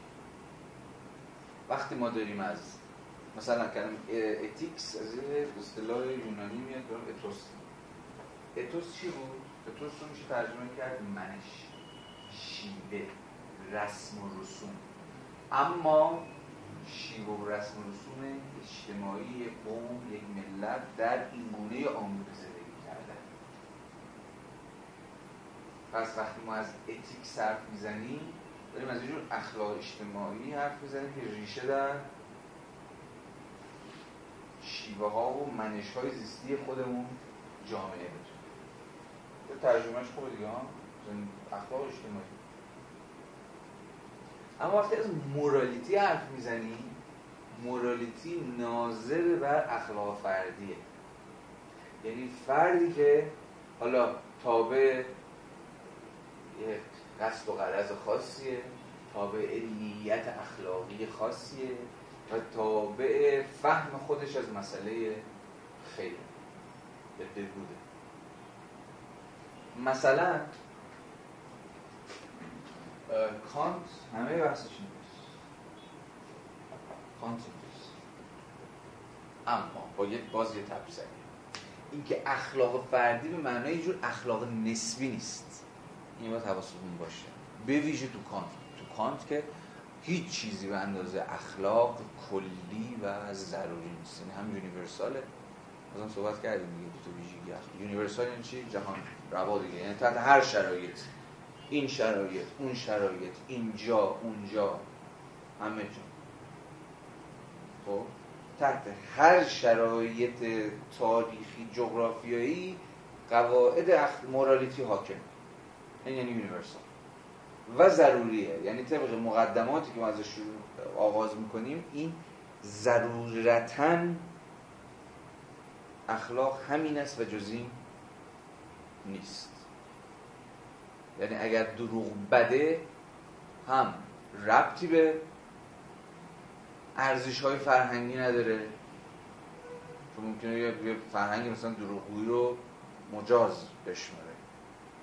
کانت میگه هیچ ربطی به ارزش های قومی قبیله فرهنگی جغرافیایی تاریخی نداره. و همین که تحت هر شرایط ضروریه نسسریه یعنی حتی اگر دروغ دروغ شما می‌تواند حالا این خود مقدمات داره ولی حرف کانت فعلا بفهمید بقیهش بمونه. ولی حرف کانت همین اگر حتی جایی هست که دروغ می‌تونه مثلا جون ایشون رو نجات بده دروغ جایز ضروری یعنی تابع هیچ اما و اگر و تبصره و بلا اینجور چیزا نمیشه. کلی و ضروری. تحت هر شرایطی. چه از حیث تاریخی؟ چه از حیث منطقی. اما چرا مثلا اخلاق کانتی در نهایت morality نه ethics؟ یه صورتبندی ساده میشه از کانت کانت میگه ببین اخلاق ناظر بر ضابطه ها و عواملی است که عقل در واقع سوژه استعلایی. با سوژه استعلایی اینجا برای کن این سوژه ای که در واقع خودش قانون گذاره اون سوژه اتونومی که جلسه قبل صحبت کرد چون سوژه ای که در اخلاق قانون وضع می‌کنه قانون اخلاقی و خودش هم بر وفق قانون گذاریش عمل می‌کنه کل بار رو کانت می‌ذاره روی این نوع سوژه. سوژه استعلایی که سوژه اتونومه این سوژه کاملا کنده شده از و مستقل از اتوریته های بیرونی دیگری و خودشم چون می‌خواد کلی و ضروری قانون گذاری کنه باید استعلایی باشه. اینجا استعلایی خیلی نزدیک معناش به abstractness یعنی سوژه‌ای که از تمام وضعیت های تاریخی این موقعیت آن موقعیت استعلایی یعنی فراروندگی دیگه فرا رفته و یه جور بالا یعنی دل وضعیت رفته بالا خودش کنده از وضعیت های انزمامی که ممکن بود رو وادار رو به دروغ گفتن یا دروغ نگفتن بکنه. یعنی فراروی کرده از وضعیت و بر فراز وضعیت داره به گونه کلی و ضروری قانون وضع کنه برای خودش و برای دیگران. چون یکی از شرط های قانون اخلاقی کانتی بود که چی؟ عملی اخلاقی است که من بتونم آن عمل رو به مسابقه قانونی برای همگان لحاظ کنم یعنی درسته که من در این وضعیت دارم این قانون رو برای خودم می‌ذارم. اما فقط خودم به تنهایی نیستم. سوژه استعلایی هم سوژه تجربی نیستم. سوژه تجربی همواره پاش روی این موقعیت آن موقعیت. سوژه استعلایی درسته که تکینه. تک و تنهاست منفرده. اما همزمان داره برای همگان قانون وضع خیلی نکته مهمه. باز می‌بینید اون رابطه بین فرد و بین جز و کل یا اون فرد و کل باز کانت هم هست. فرد یعنی سوژه اخلاقی کانتی که داره قانون وضع می‌کنه فردن داره این کارو می‌کنه. یعنی درون جامعه نیست. درون تاریخ نیست. چون اگه درون جامعه تاریخ باشه ممکنه تابع چی بشه؟ تو ورزش فرهنگی بشه تابع این موقعیت بشه تابع اون موقعیت بشه. پس نمی‌تونه کلی باشه. سوژه تجربی همواره سوژه چی؟ لیمیتد محدود. و فقط بر حسب محدودیت ها قانون وضع می‌کنه و کانت میگه این که زیرا بزن خود اخلاق. اخلاق برای آنکه کلی و ضروری باشه باید مسئولیتش بر گرده اون سوژه استعلایی باشه سوژه که از موقعیت تجربیش استعلا پیدا کرده. و این فرد و این فرد یا همون سوژه استعلایی در عین فرد بودنش همزمان داره یا قانون کلی وضع می‌کنه. این خیلی نکته مهمیه که گویای نسبت بین فرد و جمع توی کانت. اما در هر صورت مثلا نقد حالا هگل چیه به مورالیتی کانتی؟ اتفاقا مشکله. اتفاقا مشکله کانت تو همینه که سوژه رو استعلایی کرد. یعنی سوژه رو جدا کرد از بافت اجتماعی بافت تاریخیش. از دولت تبدیلش کرد به موجود استعلایی و انتظایی. حالا اینجا به مفهوم بده کلمه استثناء و عملا این سوژه خیلی راحت می‌تونه به معارض ارزش می‌تونه به منتقد دولت تبدیل بشه یکی از امکانهای رادیکال شدن شدن امکانهای رادیکال شدگی اخلاقی کانتی همین بود دیگه. خیلی راحت سوژه اخلاقی کانت ممکنه بر حسب حکم اخلاق دست به عملی بزنه معارض با فرهنگ معارض با جامعه معارض با دولت. این چیزی نیست که هگل بتونه بپذیره هگل می‌خواد سوژه رو contextualize کنه. می‌خواد سوژه رو چکار کنه؟ دیدیم اینجا سوژه رو اتفاقا decontextualize کرد. انتظارش یعنی بافت زدود زمین زدودش کرد. انتظاریش کرد تا بتونه بحث رو پیش ببره. اما حالا می‌خواد برش گردونه. همون سوژه رو دوباره می‌خواد برگردونه تو کانتکست خودش. اما با عبور از مورالیتی اینجا مورالیتی خود مورالیتی عرصه وساطت وصل کردن این دوتا به هم دیگه است. حیات انتظایی و حیات اجتماعی. از خلال آدم روی اخلاق فردی. در واقع حواستون باشه هگل اینا رو داره مطرح می‌کنه تا باز هم به اتکار روش دیالکتیکی اینا رو نفی کنه. داره میگه درست اینجا ما در اون رو قانون بودیم. قانون امر بیرونی بود و اونجا دیگه بحث خواست و اراده سوژه خیلی مطرح نیست. قانون هم نیست بیرونی. درسته که باز مفروض هگل که قانون هم خود افراد باید بر خودشون وضع بکنن. برای به یک معنی قانون بیرونی نیست. نسبت من حالت شیواره نداره. چون من خودم یعنی سوژه های اتونوم وزنش کردم دیگه. قانونی که سوژه خدا این وضع کنن دیگه نسبت به اونها بیرونی نیست. الینیتد نیست. شیواره نیستن. فقط شیوارگی قانون یا بیرون بودن قانون در شرایطیه که قانون از بیرون وضع بشه. یعنی نهادر وضع ما فقط مجبور باشیم که تصدیق کنیم و تن بدیم. اون مفروض دیگه مفروض بنیادیش روی مفهوم اتونومی بود. درسته؟ اما در هر صورت این چیزی از بیرون بودگی قانون کم نمی‌کنه. حالا میاد تو این فصل سعی می‌کنه که در واقع حالا نسبتی که خود سوژه حالا دیگه اینجا ما با سوژه سر کار داریم. سوژه چیه؟ اون دیگه شخصیه که دیگه به درون حالا به درون خودش بازتابیده شده. یعنی همون چیه همان person ی که self-reflective شده. همون فرد منفردی که self خودش رو به موضوع reflection یا تعمل خودش تبدیل کرده. و اعمالی که انجام میده دیگه نه بر حسب منطق قانون law که بر وفق قصد و مسئولیت اخلاقی نیت اخلاقی خودش و وجدان و فهمی که از مسئله خیر داره. بنابراین اگر اینجا در واقع شخص داره با در تناسب با امر بیرونی در ارتباط و گفتگوی با امر بیرونی عمل می‌کنه اینجا سوژه چیه؟ سوژه به خود بازتابیده است. روی self-reflective متوجه و معطوف به خودش شده. اینجاست که اگر از همین قصد و مسئولیت صحبت می‌کنه. اینکه قصد و مس... در واقع purpose پس هدف هرچی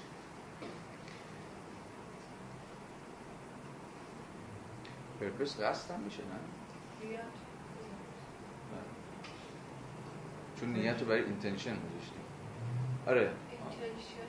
intention اینجاست دیگه. این intention در واقع purpose and responsibility intention و well being به زیست یا بهروزی و good and conscious.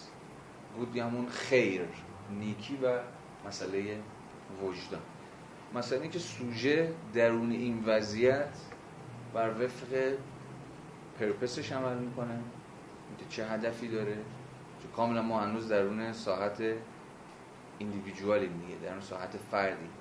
جا اصلا دیگه ردی از چیز وجود نداره از امر اجتماعی وجود نداره. با اون مورالیتی در مقام حتی نه مورالیتی کانتی چون گفتیم تو مورالیتی کانتی فرد درسته که فردن عمل می‌کنه اما همزمان داره به کل تعیین تکلیف می‌کنه اما هگل برای اینکه می‌خواد از اینا عبور کنه از اخلاق فردی از مورالیتی می‌خواد عبور کنه و می‌خواد نشون بده نابسندگی اخلاق فردی رو و برسه به ضرورت اخلاق اجتماعی یا زندگی اخلاقی در واقع این بحث رو پیش کشیده به مسابقه چی؟ یکی از مومنت هایی که بر وفق روش دیالکتیکی باید نفی بشه و ازش فراروی بشه ولی در عین حال محفوظ نگه داشته بشه. اهم مسائلش. حالا اینجا می‌بینیم که این مرحله اهمیتش چیه تو جامعه مدنی. چون جامعه مدنی حالا این تو بریک بعدی صحبت می‌کنم قدم روی چیه؟ قدم روی یه اسمش می‌ذاره پارتیکولاریتی ها جزئیت ها باز منظورش از جزئیات ها چیه؟ افراد خصوصی. اونایی که افرادی که دارن بر وفق مطالبات و منافع و خواستهای شخصی خودشون عمل می‌کنن. یعنی افرادی که به یک معنا درون این قلم رو اما در رو مثلا قصدی که برای شخص خودشون دارن. قصد و قرض و هدف شخصی خودشون. اینتنشن نیت خودشون و فهمی که از ویل بینگ خودشون دارن. افراد خصوصی اینگونه دارن عمل می‌کنن دیگه. یعنی فهمی داره طرف داره از هدف خودش از اینکه چه هدفی برای من می‌تواند به هدفی مثبت تبدیل بشه. همه همه این افراد خصوصی واجد intention های خاص خودشون و تصوری که خودشون از well-being خودشون دارن که بهروزی من در چیست؟ خوب زیستن من در چیست؟ این ناظر به ساحت morality ه و فهمی که خودشون از مسئله the good دارن. خیر من کجاست؟ به واسطه کدام کنش و کدام فعله که دیگود من محقق میشه. خیر من محقق. اینجا هنوز گود اجتماعی نشده. هنوز چیه؟ ایندیویدوالیستیه حالا می‌بینیم دیگه. اینجا دیگه اینجا دیگه لیبرالا وایسادن دیگه. خیلی روشنه که یه جور لیبرالیزم مبتنی و مورالیتیه. یعنی آن فهمی که یک سوژه تکین جزئی پارتیکولار درون جامعه مدنی که داره به منافع و مطالبات خودش فکر می‌کنه فهمی که خودش از خیر خودش داره. باز یاد بحثای مثلا مانویل بیفتید دیگه یاد بحثای آدم اسمیت بیفتید. اونا لیبرال ها باز معتقد بودن چی؟ هر کس اگه بره دنبال خیر خودش دنبال امون گود خودش بالاخره مکانیزمایی هست که این خیرهای جزئی و فردی رو وصل می‌کنه و تبدیل می‌کنه به خیر اجتماعی به خیر جمعی. یه دست نامری در کاره که این کارو می‌کنه. اما هگل می‌گفت اصلا دست نامری در کار نیست. دولت باید بیاد مداخله بکنه. همینجوری به حال خود رها کردن جامعه مدنی که افراد هر کار می‌خوان بکنن و بر وفق فهم خودشون از purpose و intention و در واقع good و conscience خودشون عمل بکنن این کفایت ماجرا نیست.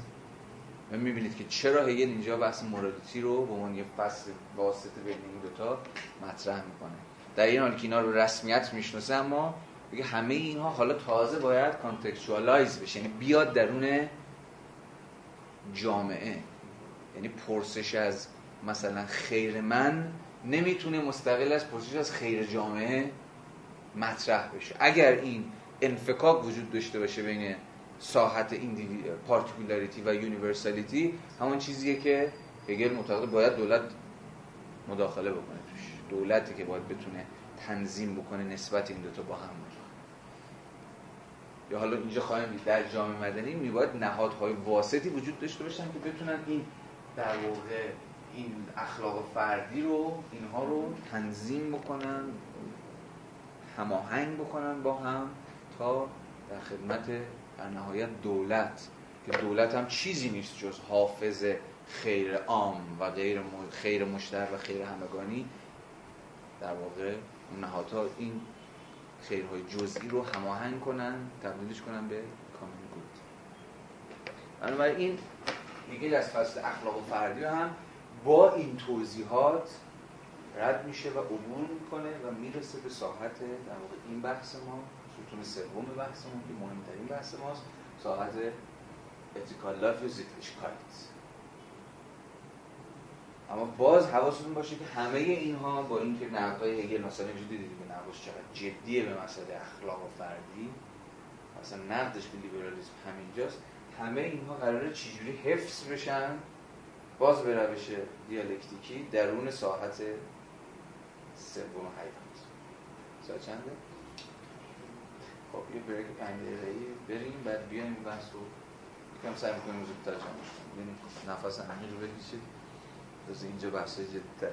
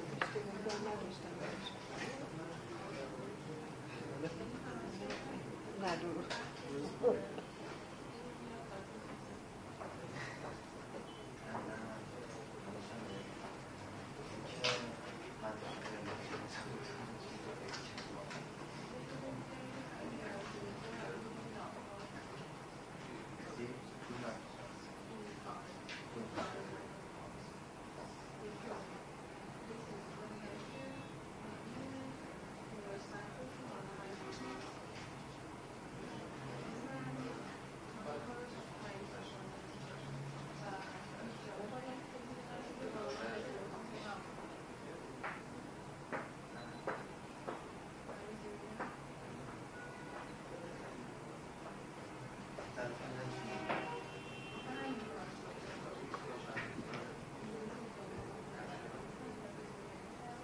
you.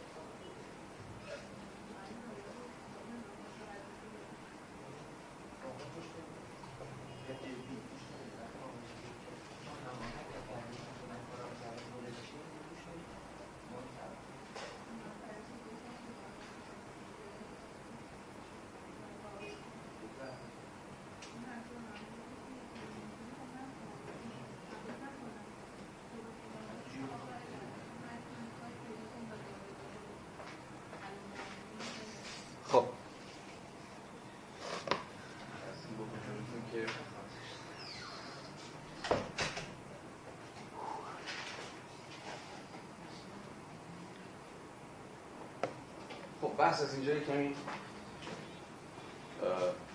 جذابتر میشه. فکر کنم تا اینجا از کافی جذاب بود نبود؟ خودم خیلی از به حضورتون که حالا هگل توی در واقع بخش سوم توی اخلاق اجتماعی یا زندگی اخلاقی ethical life اساسا ما رو با هگل ما وارد قلمروی دیگری خواهیم شد. یعنی هر چقدر که تا اینجا به یک معنا بیرون از به یک معنا بیرون از بافت اجتماعی اصلا بیرون از جامعه بودیم و در واقع دیدید دیگه اینجا که تو قلمرو abstractness بودیم و اینجا هم در اون یه جور حیات فردی یا همون اخلاق فردگرایانه بودیم. اینجا دیگه کل مسئله هگل و کل پرسش هگل اینه که چگونه در واقع کل بازی رو باید در نسبت میان فردی که درون جامعه است و درون تاریخ فهمید. یعنی هم هر چقدر که تو بخشای قبل با یه جور de همون صحبت کردیم دیگه؟ decontextualization سر و کار داشتیم حالا همه مسئله بر contextualize کردن بازی بافتمند و زمینمند کردنش این خیلی نکته مهمی. فهم این گام بلندی که هگل در واقع برمیداره برای بازسازی صورتبندیش از کل حیات اخلاق. بنابراین ما اینجا دیگه با فرد تکین سر و کار نداریم به هیچ وجه. حالا فرد تکینی که حالا مثلا بر وفق تصادفی مثلا سرکارش به ارتباط با دیگری به هیچ وجه. از همون آغاز فرد با دیگران. از همین حیثه که دیگه در جالبی کلی بازی از خانواده شروع اولین قلمرو زندگی اخلاقی برای هگل در واقع خانواده است. خیلی راحت هم میشه فهمید دیگه. اولین همین چه می‌دونم تو کتاب تعلیمات اجتماعی دوم سوم راهنمای ما اولین معمولا جمله بود که خانواده کوچکترین اجتماعی یا اولین اجتماعی که فرد درش عضو. اگر به نخواهیم متناسب با روش شناسی هگل تو فصل اول دوم فرد انتظایی رو محل بحث قرار بدیم همون فرد جدا از نسبتاش و روابطش چاره نداریم جز اینکه فرد رو درون نخستین اجتماعی که عضو بشه بحث می‌کنیم یعنی خانواده و حالا از اینجا بعد یک بار دیگه هگل داره سعی می‌کنه که گام به گام در واقع حرکت بکنه تا برسه به نهایی ترین شکل اجتماع حرف دیگه اینه که خانواده قدم روی جور وحدت بیواسطه است.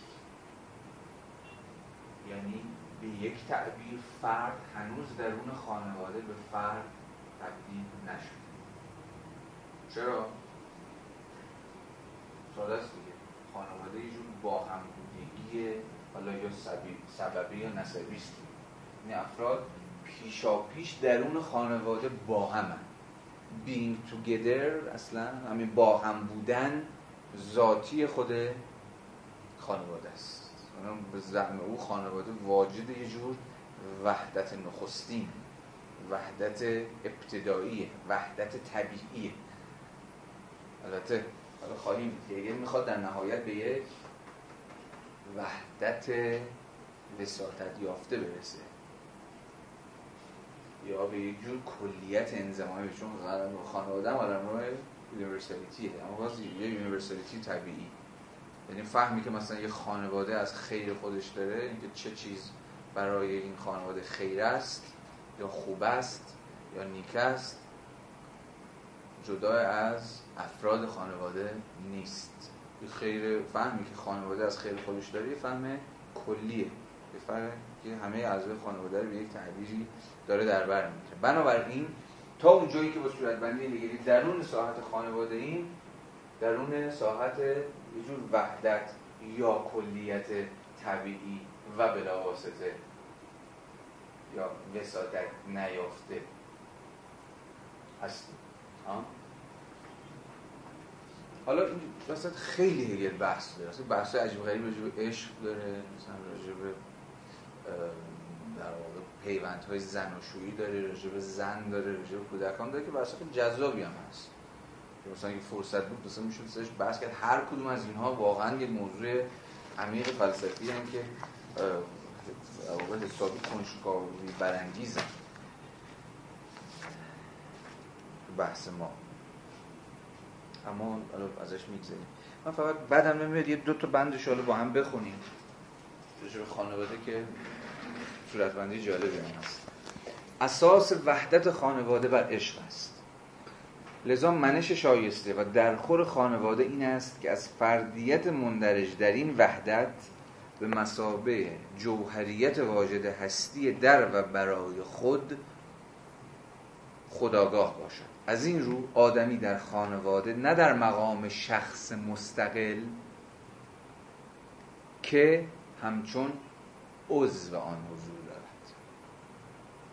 پس اساس وحدت خانواده بر عشق و در واقع لا و همون چیزیه که اساسا امکان یه جور سر برآوردن همین شخص مستقل یا فردیت جدا از چیز رو نمیده. اصلا عشق همون چیزیه که حالا توی یه جور صورتبندی که احتمالا هگل مدافعشه اینه که دو رو به یک تبدیل می‌کنه دیگه. یا ساده تر کثرت رو به وحدت تبدیل می‌کنه دیگه. کارش اینه. یا یک رو به دو تقسیم می‌کنه. من که میگم دو رو به سه تبدیل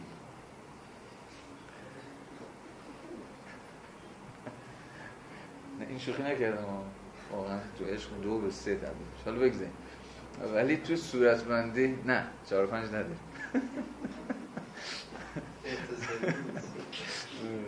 یه حد اکثر سه نفر. ارزم به حضورتون که حالا اون صورتبندی سادهش رو می‌خوام بگم. صورتبندی سادهش این که دو نفر دو نفر میشه یه نفر دیگه. یعنی دیگه به یه جور در واقع اشتراک می‌رسن.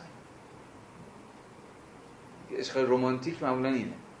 مثلا رومانتیسیزم ادعاش اینه که دو رو به یک تبدیل می‌کنه تو عشق. یعنی دو نفر به یک نفر یا دو روح در یک بدن مثلا تبدیل میشه یه چین چیز این رومانتیسیزم عشق معمولا مدافع این اما توی یکم توی ماتریالیزم عشق احتمالا یکه که به دو تبدیل میشه. یعنی چی یک به دو تبدیل میشه؟ یعنی من در مقام یکی از طرفین دیگه یک نفر نیست. بلکه بیش از یک نفرم یعنی دو دو نفرم. یکی خودم هم یکی هم دیگری. این هم قشنگه نه؟ ولی رومانتیک نیست در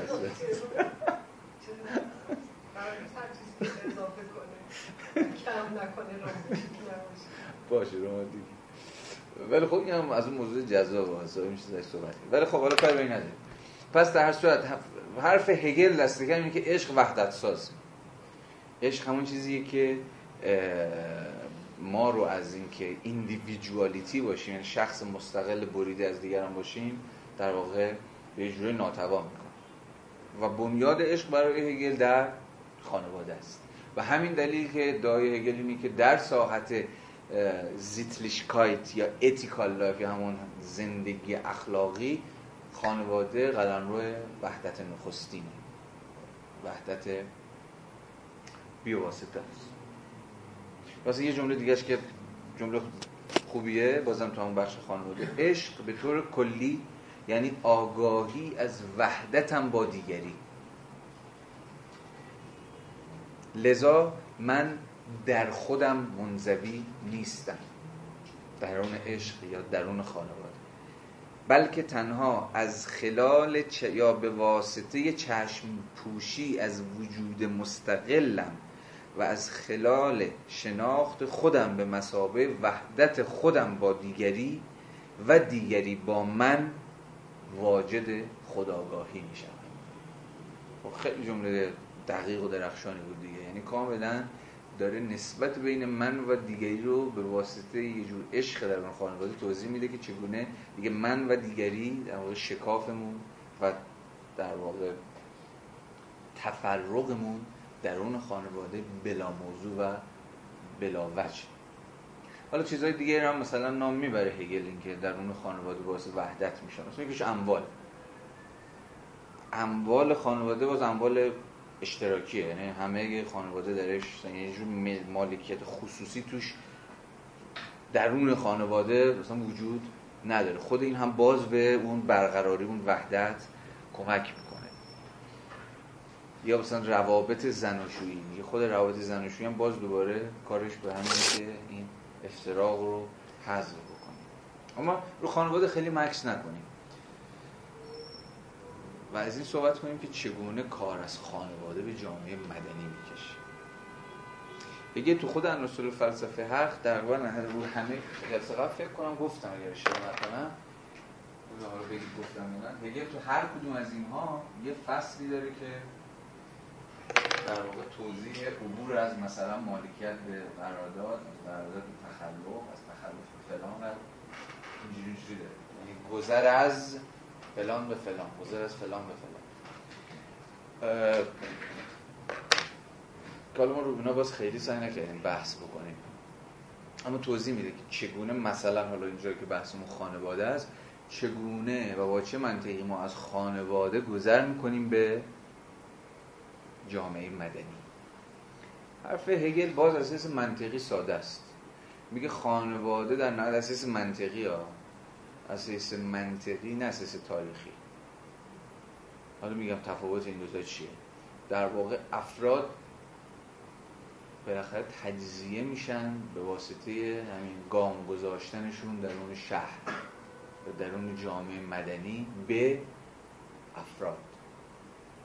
یعنی اون وحدت بی واسطه درون خانواده با حضور اون افراد درون شهر یا درون همون جامعه مدنی به نسبت بین شهر و جامعه مدنی هم بارها تو این کلاس اشاره کردیم دیگه.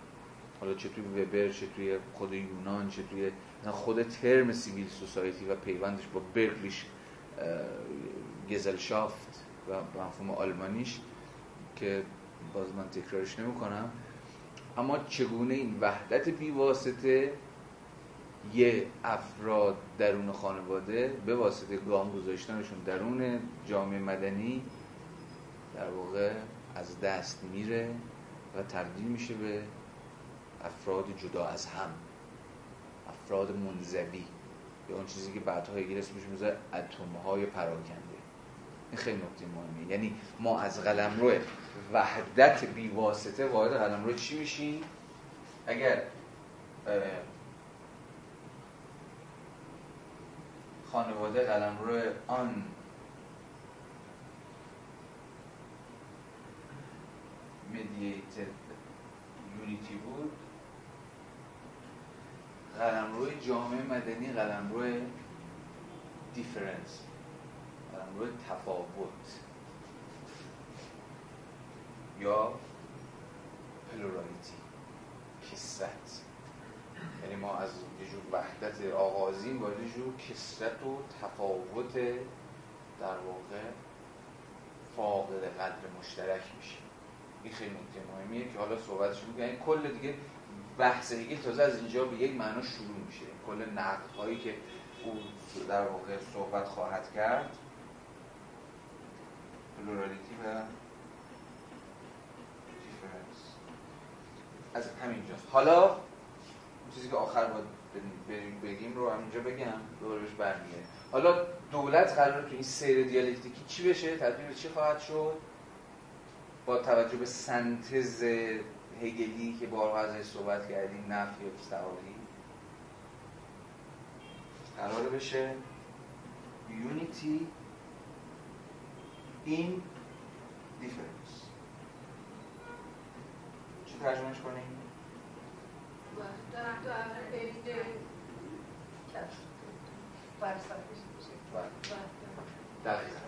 دولت قرار بشه وحدت در عین تفاوت یا کسرت یعنی به یک تعبیری دیدید قشنگ دیالکتیک هگلی رو می‌تونید اینجا از سوری ببینید. وحدت و تفاوت وحدت آغازین و در واقع پلورال دیفرنس تفاوت های متکثر. حالا اینا قراره چجوری با هم سن... قراره با هم سنتز بشن قراره تعلیف بشن در کنار هم. بشن unity in difference. حالا اینکه چجوری هگل می‌خواد بره و دولت تبدیل بشه به وحدت در عین وجود تفاوت کل در واقع بحثایی که هگل تو فصل جامعه مدنی و در فصل دولت می‌کنه. یعنی همون پاسخی که به اون پرسش آغازه می‌خواد بده نسبت بین فرد و کل. درسته؟ خب. بنابراین تو بخش گذار از خانواده به جامعه مدنی هگل وحدت خانواده رو میشکونه و مدعیه که در واقع خانواده یا خانواده ها در واقع واسطه گام گذاشتنشون در اون مدنی تبدیل میشن به افراد جدا از هم. ما وارد تازه اینجا قرار رو پرایتی و دیفرنس خب. در واقع دیگه ما الان درون قلمرو جامعه مدنی هستیم. اینجا برای اینکه بفهمیم منظور هگل از جامعه مدنی چیه باید باز دوباره برگردیم به دینی که فهم هگل از جامعه مدنی به سنت لیبرالیستی داره. یادتون هست که اقتصاد سیاسی لیبرالی اسمیت ریکاردو دیگران جامعه مدنی رو با چه نهادی یکی می‌گرفتن؟ بازار. بازار. یعنی هر آنجا که لیبرالیستا می‌گفتن جامعه مدنی منظورشون چی بود؟ جامعه بازار. یا اصلا جامعه مدنی قلمرو مبادلات و کنشهای اقتصادی بود. وقتی می‌گفتن دولت نباید در رون جامعه مدنی مداخله بکنه یعنی چی؟ یعنی که دولت نباید مناسبات بازار رو دستکاری بکنه. باید اجازه بده که بازار بر وفق قوانین طبیعی خودش اداره بشه و پیش بره. و باز هم بارها تکرار کردیم که این مفروض این اصل هنوز و همچنان و همیشه اصل اساسی لیبرالیزم باقی خواهد ماند بنابراین جام فهم لیبرالیست ها از جامعه مدنی گفتیم یه فهم اقتصادی بود. کاملا هم طبیعیه. قرن چندم ما الان؟ الان یعنی نه اون وقتی که لیبرالیست داشتن حرف می‌زدن. قرن 17 و 18 و 19 یعنی چی؟ یعنی قرن کاپیتالیزم. یه سر بازی چی بود؟ خانواده یا فرد. یا فرد در اون حوزه خصوصی خودش. همان قرن که یونانی اسمش میذاشتن چی؟ اویکوس. خانه و بعد بازم گفتیم اویکونومیا در مقام علم تدبیر منزل از دل خود پیوند با چیزی در اومد. از دل خود مفهوم خانه به مفهوم یونانیش در اومد. و باز گفتیم که اکونومی به مفهوم علم تدبیر منزل فقط می‌تونسته زمانی معنا دار باشه که کار خانگی باشه. های مفهومی رو می‌گیرید دیگه. علم تدبیر منزل همون اکونومی ها که بعد الان ترجمهش بکنیم چی؟ اقتصاد. توی در واقع یونان باستان و قرون میانه به دلیل خانگی بودن کار کاملا منطقی بود که اساسا اکونومی تبدیل بشه اون اکونومی. یعنی اقتصاد علم تدبیر منزل بشه علمی باشه که ناظر بر کار درون خانه است. اما با سرمایه داری که اساسا کار از ماهیت خانگی و خانوادگیش جدا شد و اساسا شکاف ایجاد شد بین کار محل کار کارگر و سرمایه و سرمایه دار دیگه اکونومی نمی‌تونست علم تدبیر منزل باشه باید چی می‌شد؟ علم تدبیر کشور یعنی از خانه به کشور یا از هوم یا هاوس به تریتوری. قلمرو محدود خانه به قلمرو گسترده تریتوری. قلمرو دیگه سرزمین. قلمرو گسترده دولت. حالا اینا بازم بحث مفصلی است. از اینم بگذاریم تا تو ذهنتون داشته باشین. از این حرف می‌زدیم که دین هگل به سنت لیبرالیستی اقتصاد سیاسی در فهمش از ماهیت اقتصادی جامعه مدنی چیست؟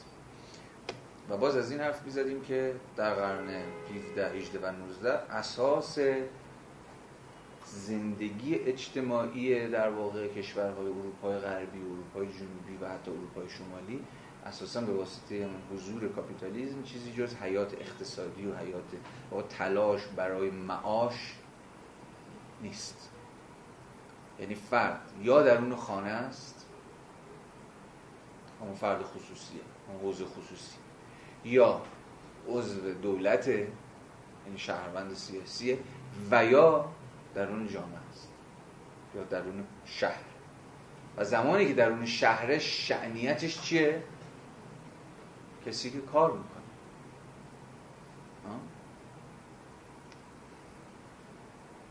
من درون خانه هم از اون حالی که کسی هستم که مثلا چه می‌دونم بچه هاشو بزرگ یا با زنش روابط زن و شویی داره. درون دولت هم از اون حالی که واجد سری حقوق سیاسی هم یعنی شهروندم یعنی درون دولت هم. و درون جامعه هم از اون حالی که یک فرد اقتصادی یعنی درون جامعه مدنی بودن برای تفکر سیاسی قرن 16 هم به بعد معنای جز درون فرایندهای کار بودن نداشت. خیلی نقطه مهمی حالا یک گوش نگاهی داشته باشید گرچه ذهنتون احتمالاً بپکه اما گوش نگاهی داشته باشید به کاری که آرنت تو بعض بشر کرد. که جلسه اول سعی صحبت کردم تمایز سگانه ای گذاشته بود. بین چی بود؟ labor بود work بود و اکشن. آرنت چیکار می‌خواست بکنه؟ می‌خواست اکشن رو احیا کنه دیگه. معتقد بود تو یونان اکشن وجود داشت. labor work اونقدر جدی نبود. چرا؟ کارگران برده ها. یعنی labor و حتی work تا سطح زیادی. work البته اونجایی که work art بود باز ممکن بود کار شهروندان باشه. اما تو اونجایی که باز ساختن و همین ربطی به پوئسیس داشت ربطی به ساختن داشت باز وادار در واقع از آن بردگان بود. این یه ساحت فراغتی گشوده بود در پولیس یونانی برای چی؟ اکشن. کنش آزادانه شهروندان آزاد برای چی گفتیم؟ اکشن چی بود؟ زبان بود دیگه. گفتگوی بین سوژ گفتگوی آزاد بین سوژه ها. بس همین هم بود که باز گفتیم. یادتون دیگه؟ تو عرستو دو تعریفش از انسان. انسان نیوانیست سیاسی و انسان نیوانیست ناطق. نسبت بین در پلیس بودن و واجد قوه نطق یا واجد قوه لوگوس بودن. یعنی لوگوس و پلیس همواره در پیوند با هم بودن و اکشن همون چیزی بود که لوگوس و پولیس رو به هم رفت. به تعبیری. اکشن کنش سیاسی افراد بود دیگه. اما انتقاد آرنت چی؟ اصلا آرنت از کجا به این مسئله رسید؟ به اینکه یه ادعا داشت که درون تمدن جدید به از مدرنیته به بعد امکان اکشن دیگه از دست رفته است چرا؟ چرا؟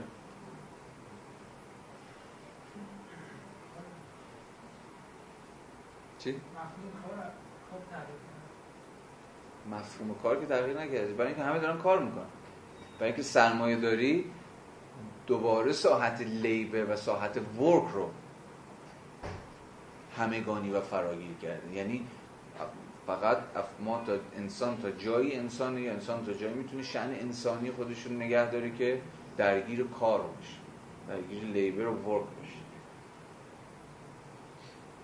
و لیبر و ورک هم که اگر حرفای مارکس رو جدی بگیریم چیزی نیست جز از خود بیگانی چیزی نیست جز همان ساحتی که اتفاقا ما رو از شأنیت انسانیمون تهی می‌کنه. حالا مارکس یه امیدی داشت دیگه. امیدی داشت که بتونه به قلمرو ضرورت ببخشید به قلمرو آزادی در برابر قلمرو ضرورت اضافه بکنه.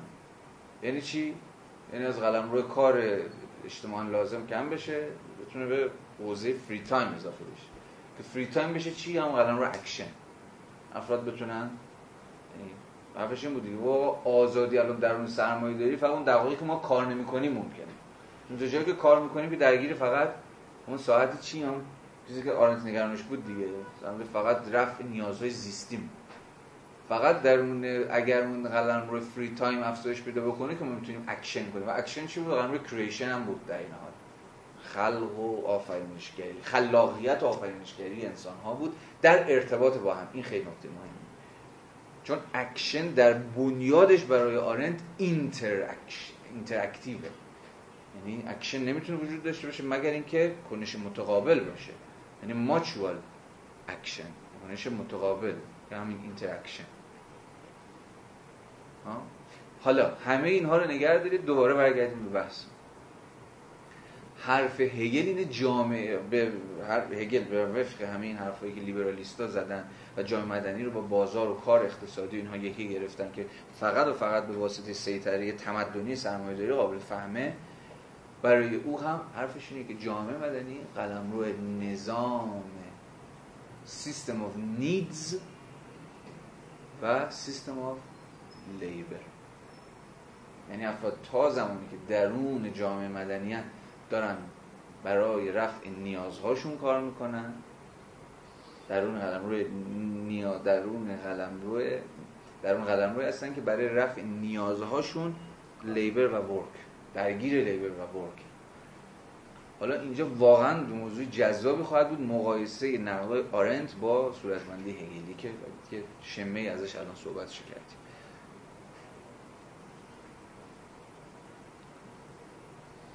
اما بدونی که حالا مستقیما بخوایم وارد بحث آرنت یا رویکرد آرنتی در خانش هگل بشیم یه نکته رو فقط میشه از همینجا فهمید.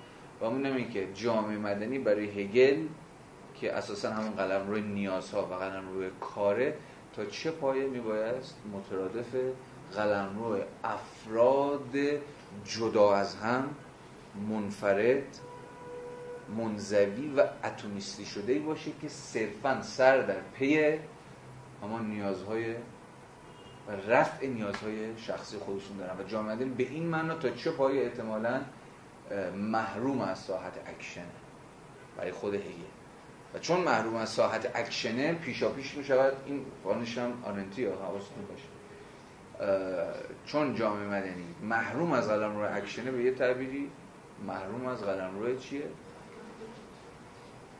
ارتباطات انسانیه.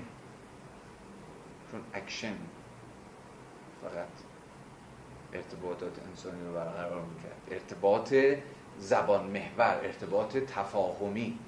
وگرنه به واسطه حالا خود هگل هم میگه به واسطه حتی تقسیم کار سوری هم در اصل افراد با هم در ارتباطن. خودش میگه اینو میگه بله چون تقسیم کار از افراد به هم دیگه نیاز دارن خلاصه گزارشون به هم دیگه میفته اما این کجا و ساخته شدن یک در واقع پلیس وحدت یافته کجا؟ بین این دوتا هگل خیلی تفاوت جدی برقرار می‌کرد و خیلی باید جدی. در صورت همه حرف ما اینه که افرادی که درون جامعه مدنی یعنی بعد از اون افتراق و پراکندگی که واسطه گذار از خانواده به جامعه مدنی اتفاق افتاد قلمرو جامعه مدنی میشه.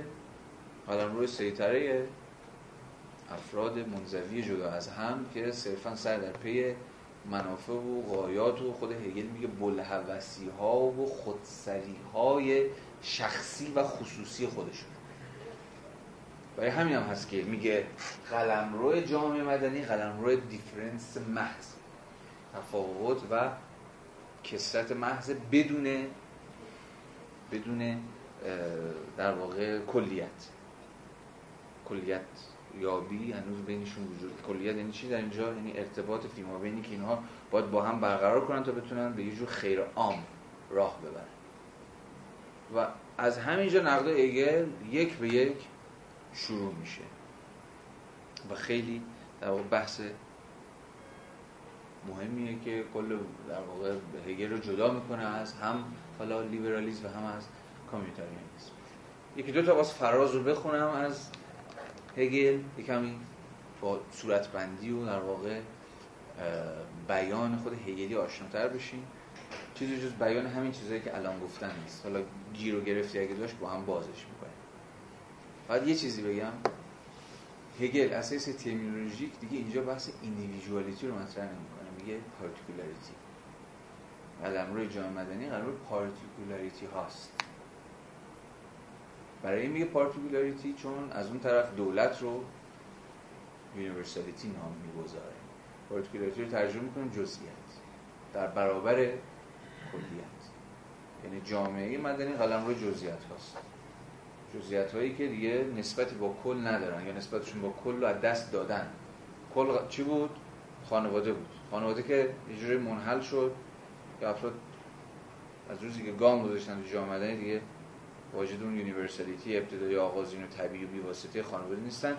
دولت هم که هنوز مونده به دولت برسیم. پس جامعه مدنی دست کم از حیث سوری قلم روی همین جزئیات های ارتباط گسسته از کلیتی که اتاق این کلیت هم جای جز دولت نیست. بنابراین اینجا در واقع تو این متن کجا که جزئیات شنیدید بیاد همان افراد خصوصی بیفتید که صرفا همینجور مطامه و منافع شخصی خصوصی خودشون دنبال می‌کنن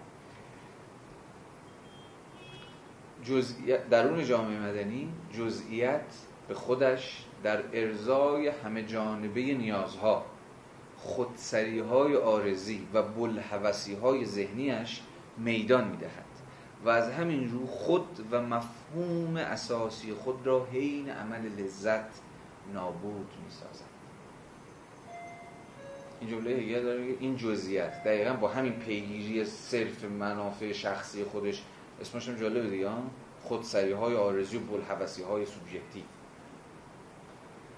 حین این در واقع بنیان نابودی خودش رو هم فراهم می‌سازه. چرا؟ چون خود جامعه داره دست میره. جامعه در مقامی کل هر فرد صرفا دنبال منافع خودشه و این حرف هگل اینه به چیزی کمتر از نابودی بنیانهای خود جامعه و به در هم به واسطه همین نتیجه گیری نابودی خود فرد و اصلا غیر ممکن شدن خود فرد ختم نخواهد شد.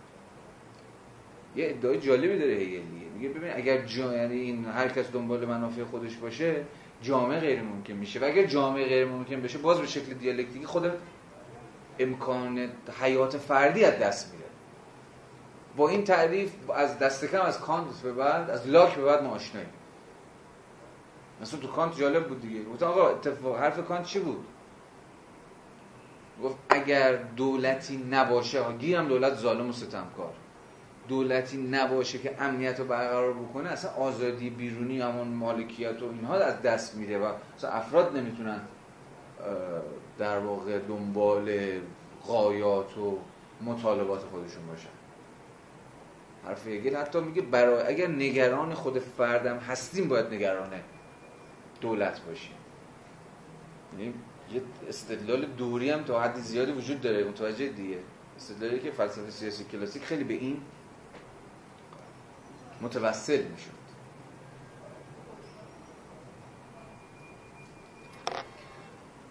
تو بند بعدی بند 182 هگل می‌خواد دو تا در سوال بازم حواستون باشه شیوه استدلال هگل باز حواستون باشه دیالکتیکی یعنی گام به گامی که میره جلو داره یه چیزایی از گذشته رو می‌ذاره کنار یه چیزایی رو نقض می‌کنه و یه قدم می‌ذاره جلوتر.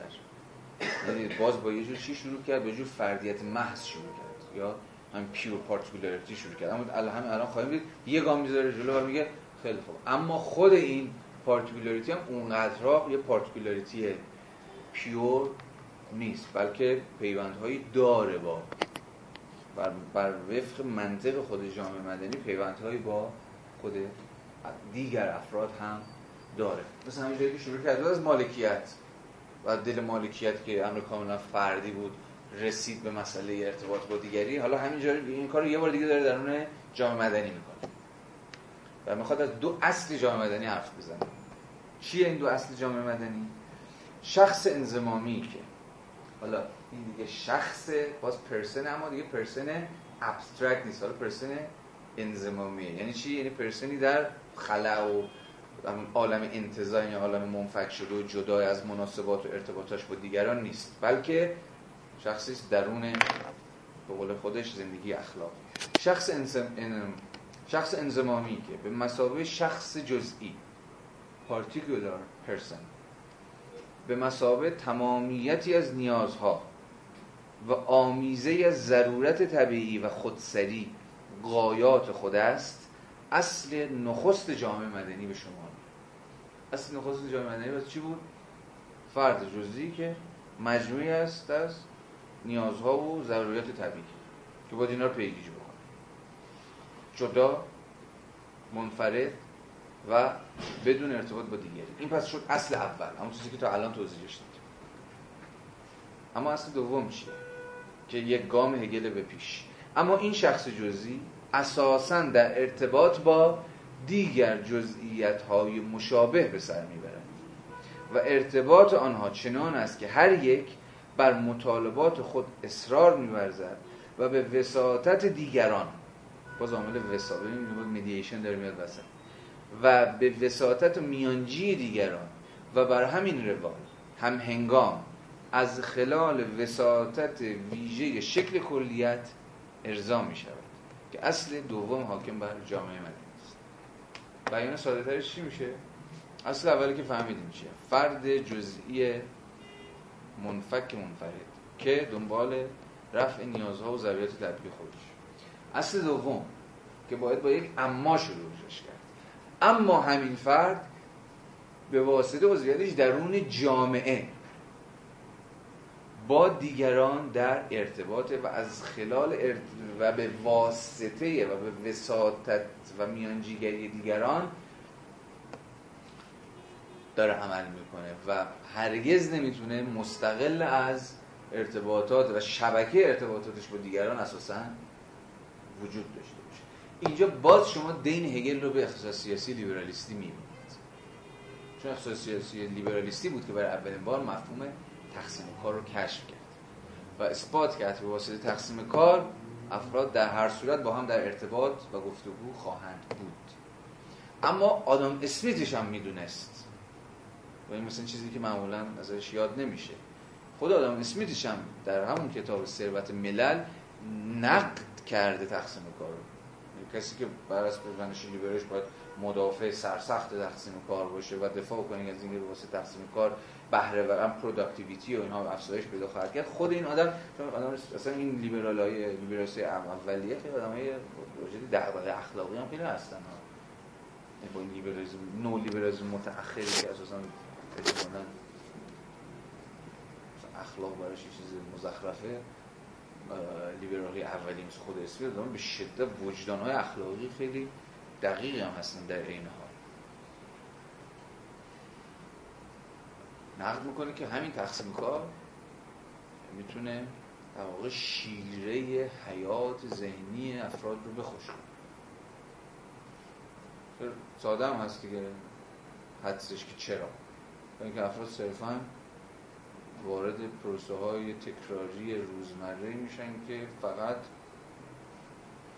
در واقع ناظر بر شکوفایی بخش کوچکی از بالقوگی ها ظرفیت ها و تواناییشون. مثالش اینه که مثلا کسی که مثلا 20 سال 30 سال فقط داره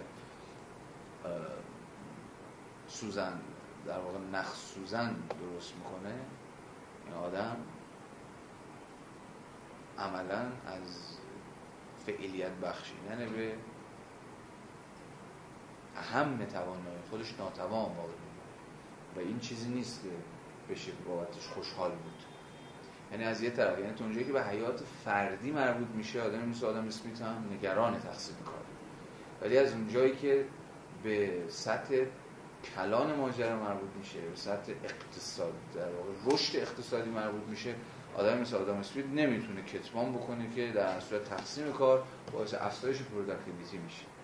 بهره یا تولیدگری. یعنی باز ما اینجا تعارض بین چیزی که هنوز هم تو لیبرالیسم هست اصلا تو اقتصاد هست. تعارض بین اقتصاد خرد و اقتصاد کلان یا اصلا سطح تحلیل خرد و سطح کلان رو سطح تحلیل کلان رو می‌بینیم. چیزی بود که مثلا مانویل می‌خواست بینش آشتی برقرار بکنه. یا خود آدم اسمیت باز می‌خواست به یک معنا بینش آشتی برقرار بکنه. اما تا اونجایی که به سطح ایندیویدوالیته مربوط میشه فردیت مربوط میشه در صورت چیزیشون تقسیم کار هم بدون پیامدهای منفی نیست. حالا این چیزی بود که دیگه تو مارکس به اوج خودش رسید. این نقد تقسیم کار. تا اونجا به اوج خودش رسید که مارکس میگفتش اساسا سوسیالیسم چیزی جز نفی تقسیم کار نیست. و نفی تقسیم کار مقدمه نفی از خود بیگانه نیست.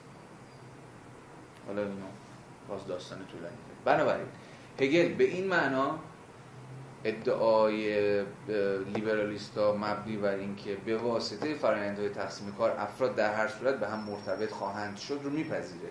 و میپذیره. دقیقا به همین دلیل افراد صرفا همون particularity های parti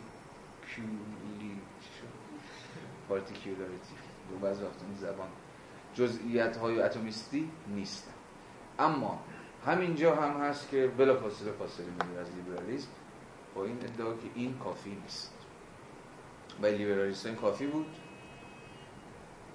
ارتباط واسطه فرایند تقسیم کار تنها ارتباط ممکن میان افراده و این هم کافیه برای اینکه افراد در نهایت در خدمت خیر عمومی عمل بکنن. اما حرف هگل اینه که به هیچ وجه. باید گام های بیشتری برداشت.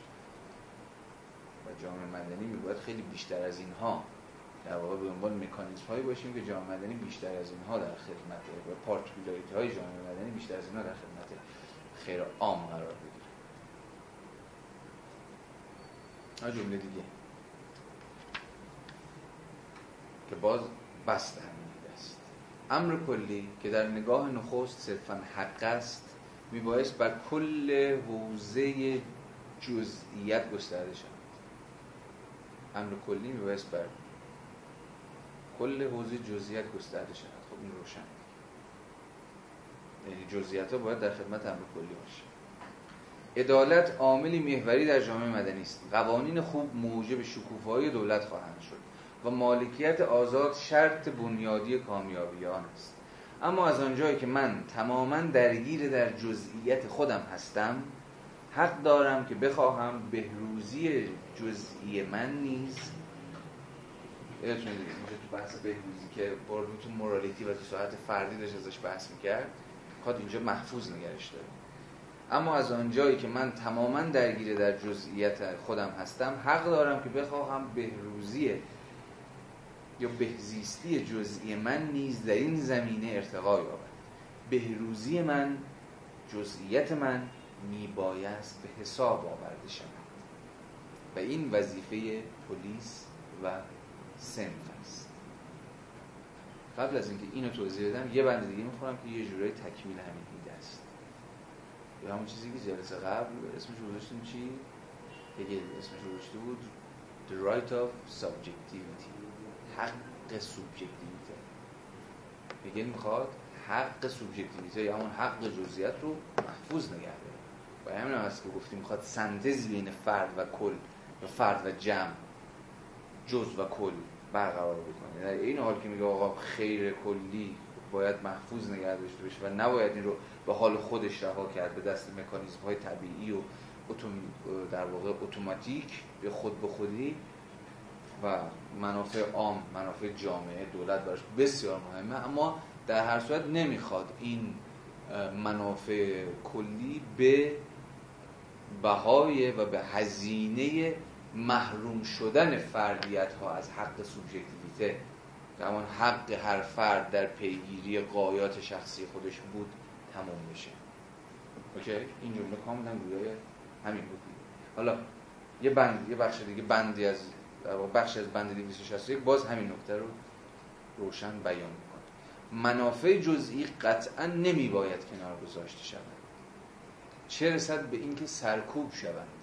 یعنی برخلاف ادعای مثلا کامیتاریانیست ها که اساسا مثلا فرد رو و حیات فردی رو و اون چیزی که اینجا هگل اسمش می‌ذاره منافع جزئی رو در نهایت به نفع دولت نادیده بگیرن و حتی اگر لازم شد سرکوبش کنن هگل دنبال یک راه تعلیفی دیالکتیکی که بتونه یعنی این فرد یا این جز بتونه درون کل همچنان زندگی کنه و نفس بکشه و آشتی بین این دو تا برقرار بشه. منافع جزئی اینو در واقع داره در نقد مدافعین سلطنت مطلقه میگه. خیلی نقطه مهمیه. چون خود هگل مدافع سلطنت مشروطه است. که خیلی ها مثلا نقد کردن که خب این مثلا سلطنت طلب و فلان. اما باید هگل رو ببریم توی به قول علما باید ببریم در ظرف تاریخی خودش. هگل مشروط خواه در دهه 1820 هگل پیشرویه در قیاس با ارتجاعیونی که عملا به چیزی کمتر از سیطره تام و تمام دولت و شخص پادشاه که نماد دولته رضایت نمیدن. و عملا این سیطره یابی تام تمام دولت و شخص پادشاه عملا مترادف چیزی کمتر از حذف تام و تمام حقوق فردی و آزادی های لیبرالیستی نیست. اما هگل می‌خواد باز اون رو هم محفوظ نگه داره در عین اینکه می‌خواد در واقع اقتدار دولت رو هم نگه داره. در نهایت خواهیم دید دقیقه در نهایت اقتدار دولته. چون میگه فقط در به واسطه یک دولت مقتدر منظم به خوبی سازماندهی شده است که حیات جامعه تضمین میشه و خیر همگانی برآورده میشه. اما در صورت زوری که داره می‌زنه فارغ از اینکه این زورش به جای می‌رسه یا نمی‌رسه یا اصلا زورش می‌رسه یا نمی‌رسه اینه که بتونه اون دقیقه جزئیات رو در عین نقدی که به هر شکلی از پارتیکولاریزم داره جزئیات گرایی یا فرد باوری داره که در واقع ناظر بر اینه که اگر ما با particularism مواجه بشیم های جامعه دست میدم در این حال می‌خواد particularity رو نگه داشت. حفظ particularity در عین نقد و نفی particularism جزئیت گرایی تبدیل شدن جزئیت فردیت به اینجور یعنی اصالت مند شدنش. منافع جزئی قطعا نمی باید کنار گذاشته شوند. چه رسد به اینکه سرکوب شوند؟ در مقابل آنها می بایست با امر کلی هماهنگ شوند. به گونه ای که خود آنها و امر کلی محفوظ بماند همه چیز به وحدت امر کلی و امر جزئی درون دولت بسته داره یعنی یعنی جمله از این دقیقتر نمی‌تونست وجود داشته باشه. یعنی همه دقیقش اگه تو هم یه جمله بیان کرد. مسئله پس چیه؟ وحدت امر کلی و امر جزئی درون دولت. یا بهتر این وحدت هم اگر هست یا آشتی بین فرد و مثلا جمع قرار برقرار بشه درون دولته یعنی در هر صورت در بحث اگر اساسا بحث اولویت کل بر جز مطرح باشه مطمئنا هگل جانبدار اولویت کلیه. اما یک کل گفتیم انتزاعی نه. کلی که در واقع اجزای خودش رو نادیده نمی‌گیره و نفی نمی‌کنه. یک کل انضمامی. concrete universality و گفتیم concrete universality چی بود؟ کلیتی که حق اجزای خودش رو به رسمیت می‌شناسه. یا دین خودش رو به اجزا به رسمیت می‌شناسه. یا از این بهتر تایید و تصدیق می‌کنه که جز از خلال جزئیت هاش و اجزایش نیست که حیات داره. اما در هر صورت نگاه هولیستیک یعنی کل باورانه با سراحت در اون هگل و بدون تردید در اون هگل وجود داره. اما از منظر همچون که اینجا دیدیم از منظر وحدتیابی کل جز در اون دولت. حالا می‌تونیم اون بخشی که هگل صحبتش کرده بود رو با هم مرور کنیم. که در بخش گفت اول بود در جمله قبلی. وظیفه پلیس و سنفه که در واقع خب پلیس و سنف. کورپوریشن. این دوتا هستند که وحدت کل جز رو برقرار می‌کنن. به چه معنی؟ اول پلیس رو سری صحبت بکنیم که چیه. ساعت چنده؟ اشتونیم خب سعی می‌کنم کمی گازشو بگیرم که خسته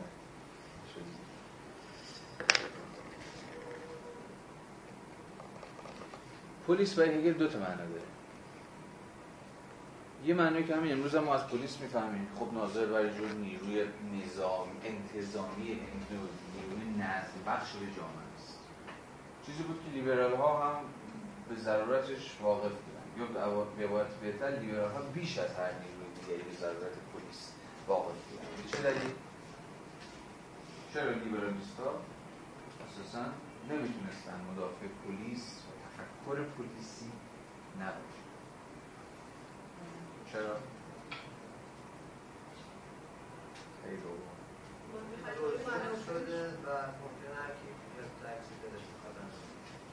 آره برنده پس چه اصلی؟ وقتی کل کار ویژه فانکشن دولت باید دیفا بکنه به زمین لیبرال ها یعنی که امنیت رو برقرار بکنه بنابراین خب امنیت هم که همینجوری برقرار میشه که نیازمند نهادهای حافظ امنیتی. و اساسا پلیس ضرورت وجود ضرورت وجودی پیدا اساسا خیلی جالبه دیگه. یه جور science of policing رفته از قرن 17 و 18 ساخته میشه. علم پلیس.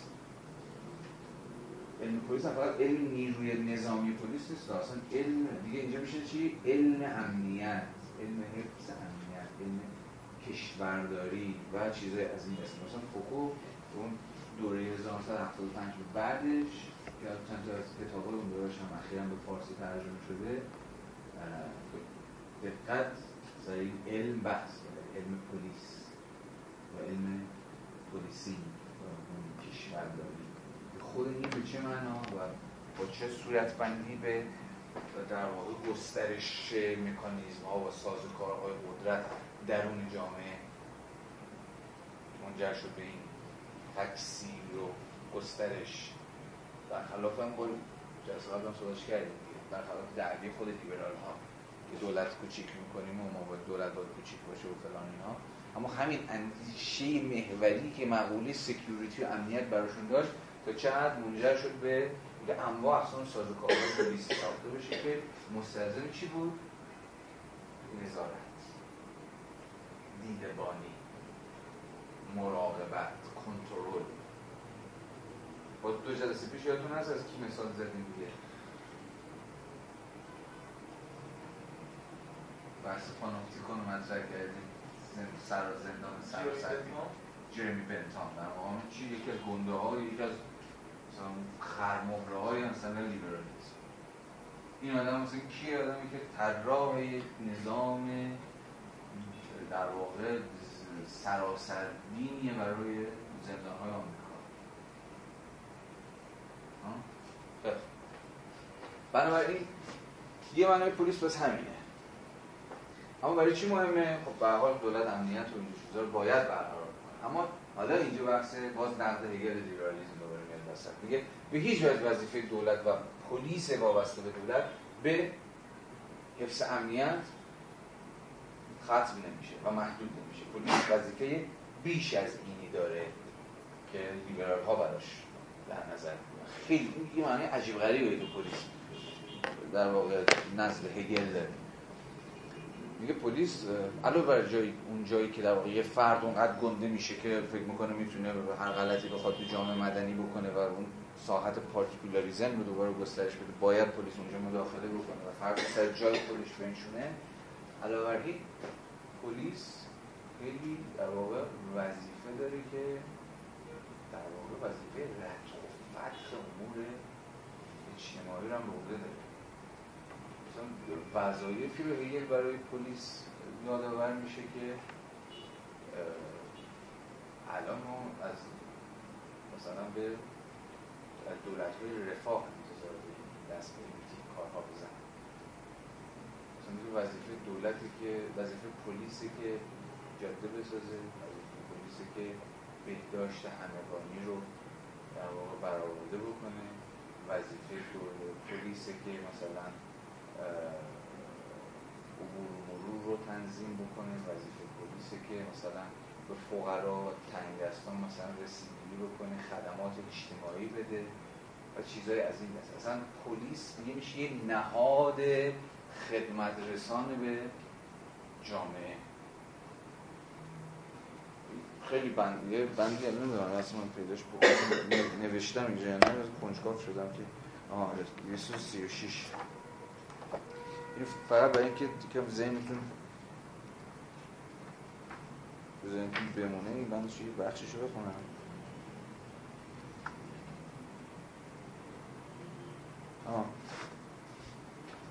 هدف نظارت ها و پیشبینی هایی که از سوی پلیس صورت می‌گیرد میانجیگری میان فرد و امکان کلی است یعنی کاری که پلیس باید بکنه باز این که دوباره فرد وارد حیات کلی جامعه و همین هم میگه مثلا فقرا و اینا رو هم پلیس باید بتونه یه جورایی دوباره امکانهایی براشون فراهم کنه که دوباره فقیری که دیگه کنده شده از حیات اخلاقی جامعه و مطرود شده و منزوی شده رو دوباره یعنی به یک معنا به پارتیکولاریتی تبدیل شده رو دوباره بتونه تبدیل کنه به عضوی از جامعه عضوی از اون حیات کلی و اجتماعی.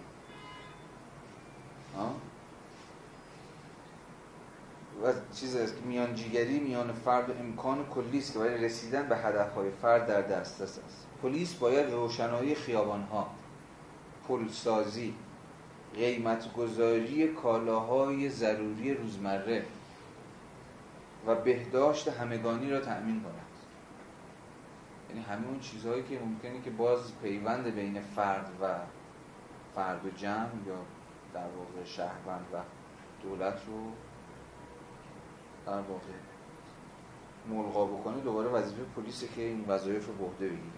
درباره این موضوع دو دیدگاه عمده وجود دارد. یکی می‌گوید که پلیس باید بر همه چیز نظارت داشته باشد.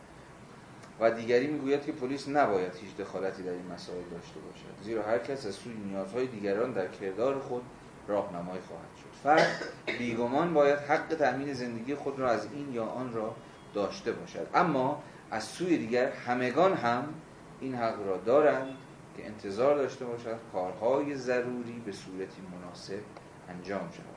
هر دو این دیدگاه باید رعایت شود. و آزادی مبادله نباید چنان باشد که به خیر همگانی آسیب برساند. مثلا اونجایی که میگه پلیس باید بیاد قیمت گذاری کالاهای ضروری روزمره رو بکنه برای چی این کار باید بکنه؟ این جمله آخر توضیح داد. آزادی مبادله نباید چنان باشد که به خیر همگانی آسیب برساند. باز داره یعنی کیا رو میگه؟ لیبرالیست ها داره میگه. لیبرالیست گفتن آقا قیمت گذاری تابع چیه؟ قانون عرضه و تقاضا. یعنی دولت به هیچ وجه نباید مداخله بکنه برای قیمت گذاری. اما حرف هگل اینه که اگر شرایطی وجود داشته باشه که این قیمت گذاری یا تعیین قیمت بر اساس مکانیزم خود بازار مثلا به ضرر بخشی از در اخشار اجتماعی مثلا همون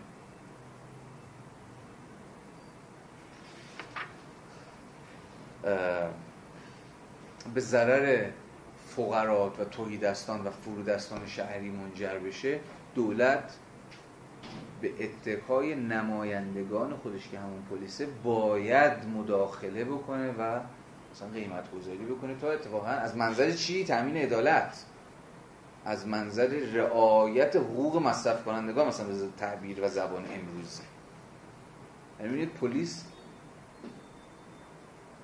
به چه معنا باید درون جامعه مداخله بکنه به این معنا مثلا اگر هگل بود مثلا می‌شد این سیاستش یه جوری سیاست سوسیال دموکراتیک مثلا فرض کردیه رفق غش بندم به این حرف ایشون خوشبختانه یا بدبختانه مثلا اعتقاد دارن بله. دولت هر جایی که در واقع مکانیزم های بازار دارن ناعادلانه عمل می‌کنن دولت باید مداخله بکنه به نفع زعفا یا فرودستان یا هر چیز. چون تشدید این وضعیت و ادامه این وضعیت به چی ختم میشه؟ به انحلال خیر همگانی. یعنی خیلی که محقق میشه در نهایت متناسب با و هماهنگ با و در خدمت با خدمت به یک اقلیت نه به همگان. این دغدغه هگل برای خیر همگانی. یه جاهایی هم تو وادارش می‌کنه که به نفع چیز هم مداخله بکنه.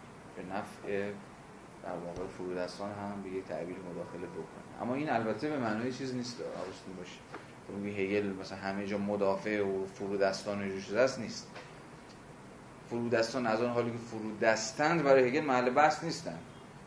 چون این شکاف میندازه این سیاست تنظیم خود به خودی قیمت ها بر اساس مکانیزم بازار. چون جامعه رو باز میشه که دیگه یه کل وحدت یافته نباشه که دولت باید. نه مثلا دغدغه ظلم یا ستم یا اینجور چیزها رو داشتن. چون هگل در جای دیگه حالا یکم ادامه تر خواهیم دید دیگه هگل اساسا فقرا تولیدستان کارگران روزمزد زنان رو بالکل می‌ذاره بیرون. از اینکه بتونن اساسا اینکه عضو جامعه مدنی باشن و امکان مشارکت در مجالس قانونگذاری و اصناف و اتحادی ها رو به همون بخش به همون corporation ها رو که صحبت کرده داشته باشن.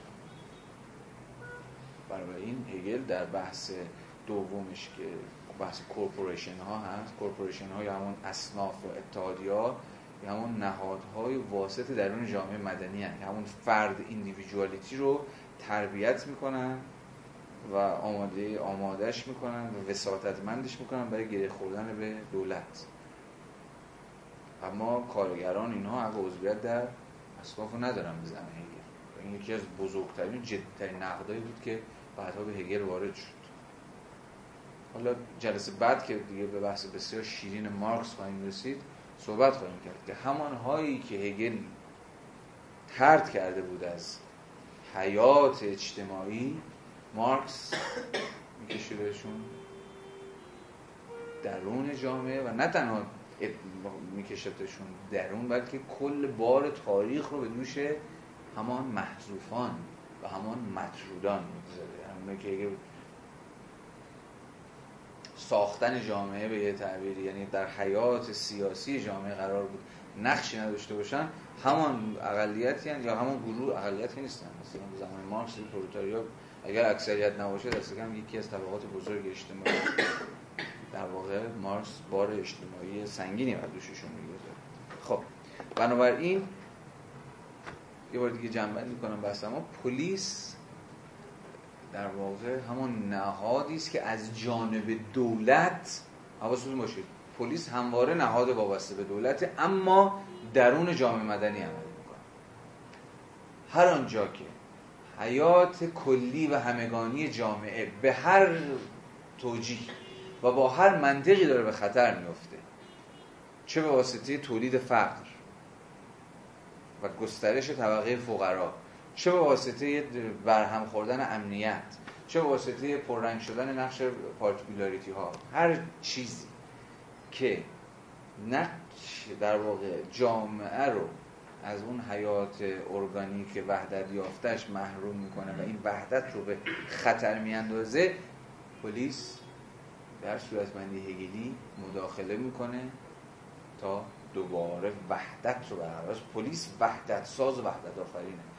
اگر هم بهداشت وظیفه بهداشت عمومی رو بر داره باز از منظر اینه که جامعه رو اجازه نده شکاف و افتراق و پراکندگی و تفرقی درش رخ بده. اگر از فقرا دستگیری می‌کنه با این توضیحی که مثلا در بحث قیمت گذاری ها کردیم باز از منظر مخالفتش و دغدغش بر سر چند پارگی اجتماعیه. که جامعه فرگمنتد فرگمنتد نشه یعنی تکه پاره نشه. اما این همه چیزی نیست. همه تلاش هگل برای این نیست که جلوی پارتیکولاریزم جامعه مدنی رو بگیره آنچه که هگل رو در واقع از یک موضع اقتدارگرایانه ای که کل بار رو بر دوش پلیس بندازه خارج می‌کنه دفاع او از ضرورت وجود نهادهای واسطی است به نام ها اگر پلیس مداخله دولت در اون جامعه مدنی بود اصناف کار خود جامعه مدنی درون قلم روی خودش برای گره زدن یا همون وصل کردن افراد یا وساطت کردن افراد به دولت.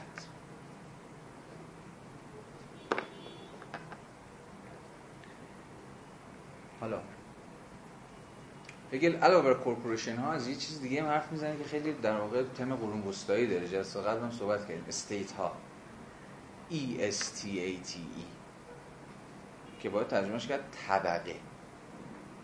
یعنی هگل از وجود طبقات و اصناف و اتحادی ها این سخن میگه که البته همونجوری که باز تو جلسه دوم هم دیدیم خواستگاهی در شهرهای قرون وسطایی همون بورکای اروپایی داشتن همواره وجود داشتن در قرون وسطا.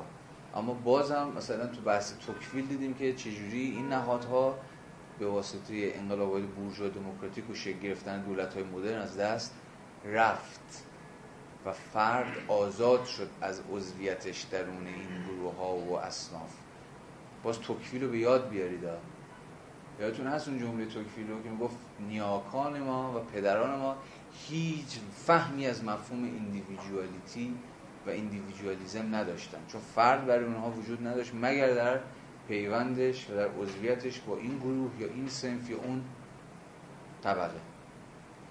یادتونه جمله توکیلو توی کتاب انشینت رژیمش رژیم قدیمش؟ رژیم قدیم گفتیم چی بود؟ هم رژیم قبل از انقلاب فرانسه بود. و این هم هم ریشه نگرانی توکویل بود از دولت مدرن که با حذف این وساطت ها ارتباط و فرد دولت رو بیواسطه می‌کنه و همین خطرات خاص خودش داره. یه خطر که دولت خیلی گنده بشه افراد رو ببلعه قورت بده و افراد هیچ پناهگاهی نداشته باشن برای محافظت از زیاد خواهی های دولت. و یه پیامش هم از جانب افراد این بود که در واقع افراد رو با ول کردن و رها کردن در اون حیات صرفا شخصی و خصوصی خودشون جدا بکنه و بیتوجه بکنه و بی التفات بکنه به حیات سیاسی و حیات اجتماعی. ببینید همین دغدغه توکویل دغدغه‌ای که هگل هم باهاش شریک و با همراه دقیقا با همین صورت بنابراین این حرف هگل اینه که وجود این وساطت ها اتفاقا و دست بر غذا ضروری و واجبه. بنابراین ناقد دولت مدرن مفهوم دولتی است که این نهادها و این اصناف رو و این طبقات رو حذف می‌کنه و فرد رو به ماه و فرد باهاشون سر کار داره.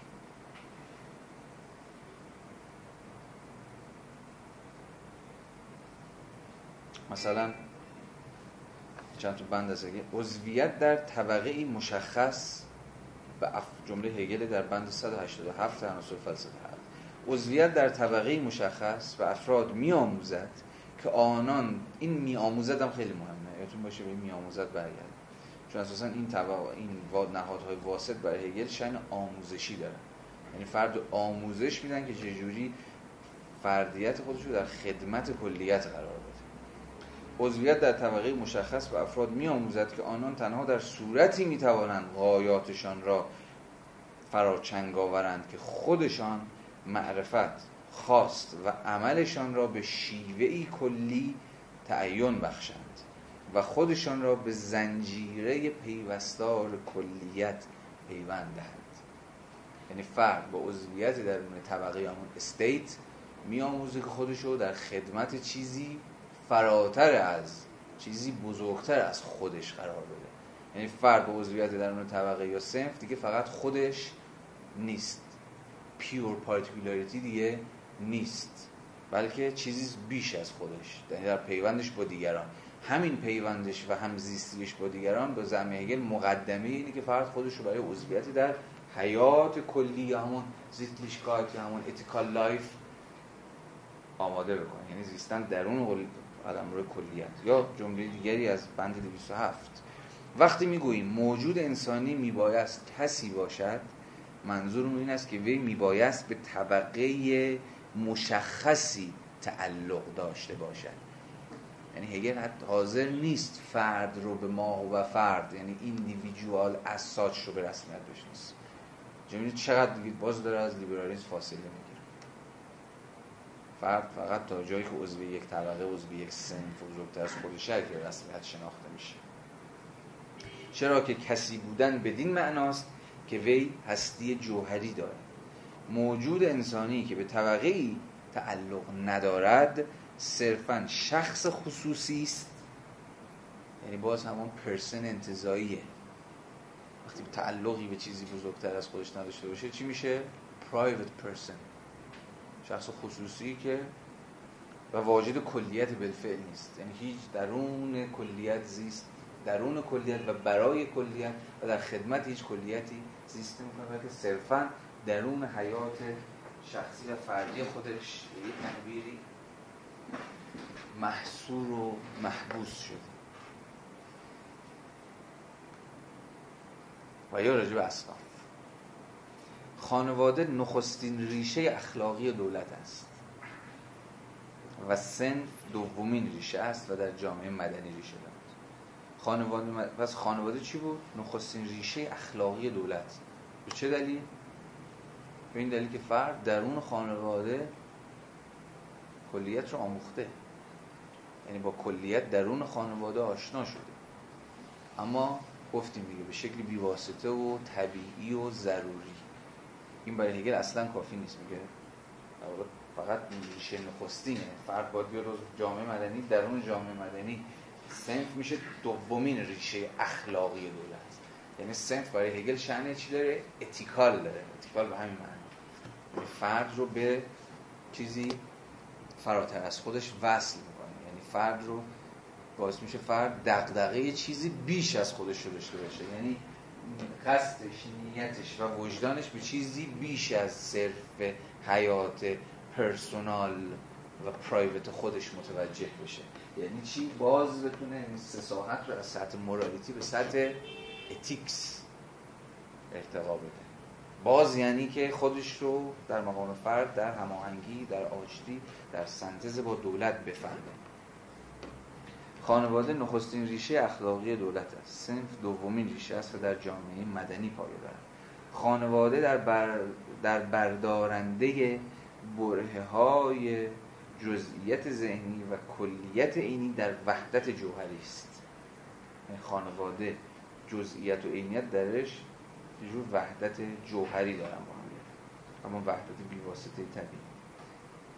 اما این بره ها در سم که در جامعه مدنی نخست بر جزئیت به درون بازتابیده نیاز و ارزای آن و کلیت انتظایی قانونی تقسیم شده اند به گونه درونی چنان وحدت میابند که بهروزی جزئی در مقام حق وجود دارد و درون این وحدت فعلیت میابند جمله حالا کمی پرپیچ و اما حرف هگل روشن. اینکه درون سنف فرد در عین حالی که بهروزی جزئی خودش رو پارتیکولار ویل خودش رو پیگیری می‌کنه بازم یادتون هست دیگه هگل می‌خواد right of subjectivity رو به رسمیت بشناسه حتی فردیت در هر فرد هر particularity در پیگیری منافع و مطالبات خودش رو. اما در این حال فقط به واسطه صنفی که هم خودش رو پیگیری می‌کنه خواسته های خودش رو پیگیری می‌کنه همین که به اتکای جمع که همون صنفه به حیات کلی گره می‌خوره.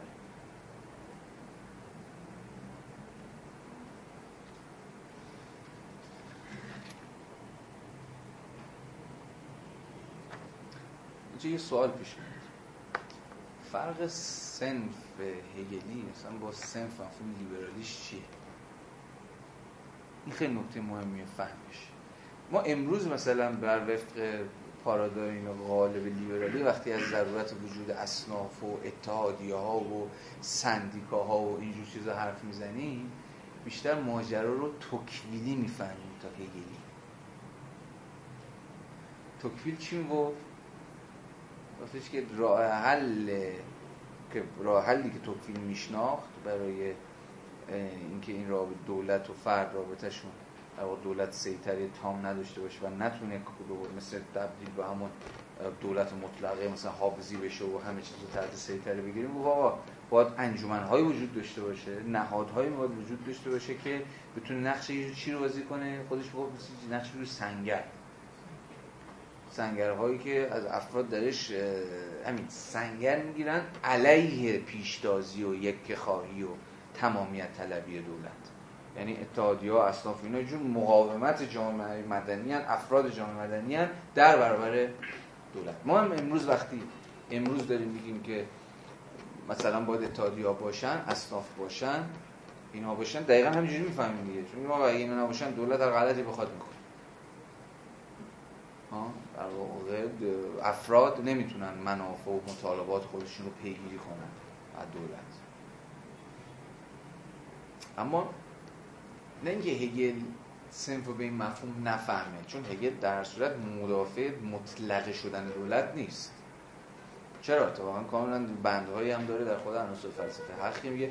اسلاف بله علاوه بر اینکه فرد رو اساس اخلاقی تربیت می‌کنن که به چیزی بیشتر از خودش فکر بکنه بلکه نهادهایی هم هستن که دولت رو هم از زیاده خواهی ها بعضا بر حذر خواهد داشت. یا اساسا دولت رو وادار می‌کنه که توی سری امور مداخله نکنه. دولت. که به خود جامعه مدنی و طبقات و اصناف جامعه مدنی واگذار بکنه رتق و فتق امور رو. از این حس نیم نگاهی دولت داره. ببخشید هگل داره به اون معنای اصناف اما از اساس اصناف و اتحادی حالا اتحادی اونه که نمیگه. اصناف و طبقات برای هگل نهادهای مقاومت نیستن. نهادهای مبارزه و پیکار علیه دولت نیستن. بلکه نهادهای واسطی هستند که فرد رو به دولت وصل می‌کنه. این دوتا رو به هم آشتی میده. واسه همینه که شن اخلاقی داره. نقش اخلاق شن تربیتی. افراد تربیت می‌کنه که به گنده تر از خودش فکر کنن. به گنده تر از خودشون فکر کنن. این نکته خیلی نکته مهمیه جان ارزم روز ده باشه کی میری که میه بعد مرسی. ده دقیقه دیگر به این گفتن که واقعا کف کردم خدا.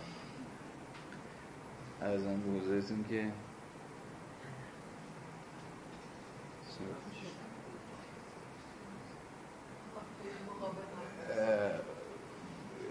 اصناف برای این هستن که افراد رو تربیت کنن و آموزش بدن که به چیزی بزرگتر و بیشتر از خودشون فکر کنن. یعنی به پارتیکولاریتی خودشون خودشون محدود نکنن. این شن وقتی میگیم نهادها یه واسط جامعه مدنی شن اخلاقی دارن تو اگل به این معنی داریم حالا تو گرامشی خواهیم دید. تو گرامشی هم خواهیم دید که جامعه مدنی و نهادهای جامعه مدنی برای گرامشی هم شن اخلاقی دارن. اما باز با یه تبصره که حالا اونجا سر صحبت خواهیم مثلا وقتی میگه مدرسه مهمترین نهاد جامعه مدنی مدرسه چیکار می‌کنه عنوان یه نهاد نهاد درون جامعه مدنی؟ شن اخلاقی داره دیگه. یعنی آموزش و تربیت شهروندان برای اینکه خودشون در خدمت دولت قرار دولت چیه؟ حالا دیگه برخلاف ادعای هگل دیگه دولت نماینده خیر همگانی و فعلیت ایده اخلاقی و اینها نیستش.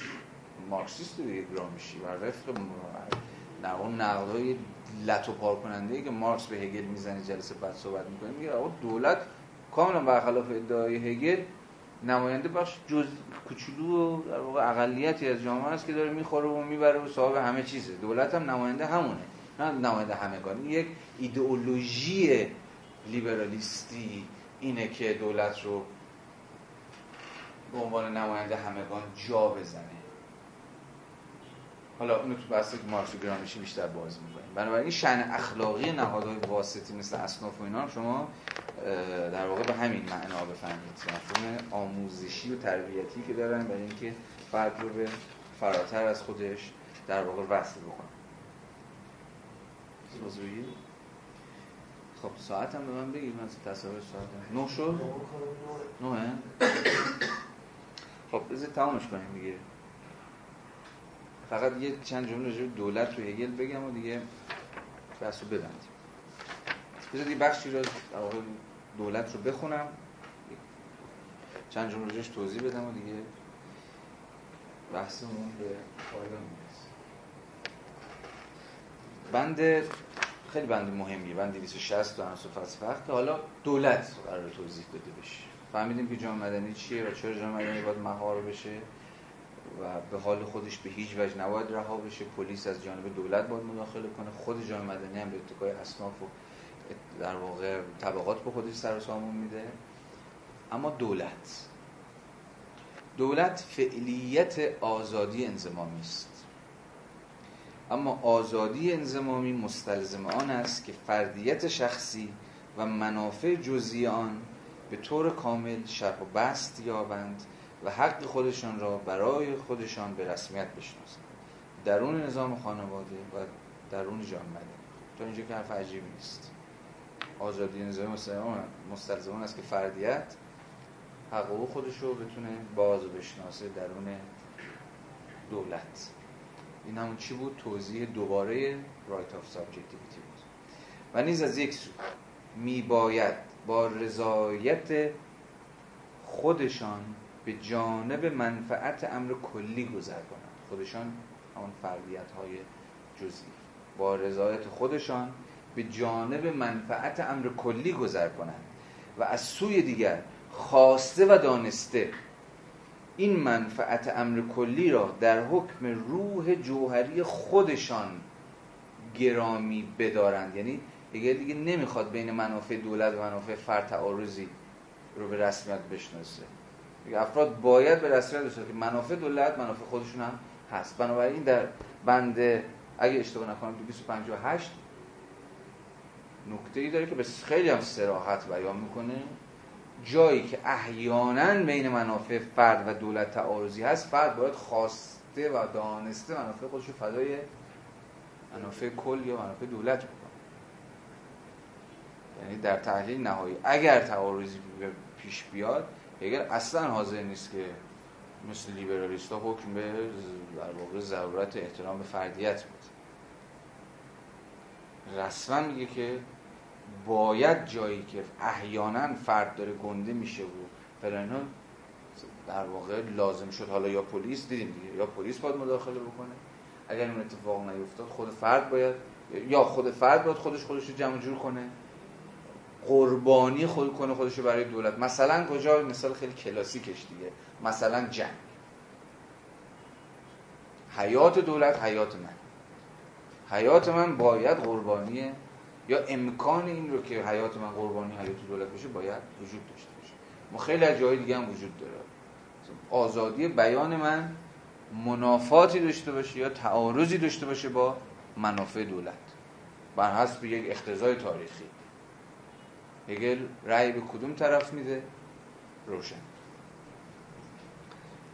خواسته و دانسته. این منفعت کلی را در حکم روح جوهری خودشان گرامی بدارند و فعالان آن را همچون قایت نهایی خودشان پی بگیرند. پس قایت نهایی هر این پارتیکولاریتی هم هر فرد در نهایت میباید قایت همان قایت دولت بشه. یعنی چقدر داره باز بولد میشه قایت قایت گرایی دولت سالاری در واقع قایی آقای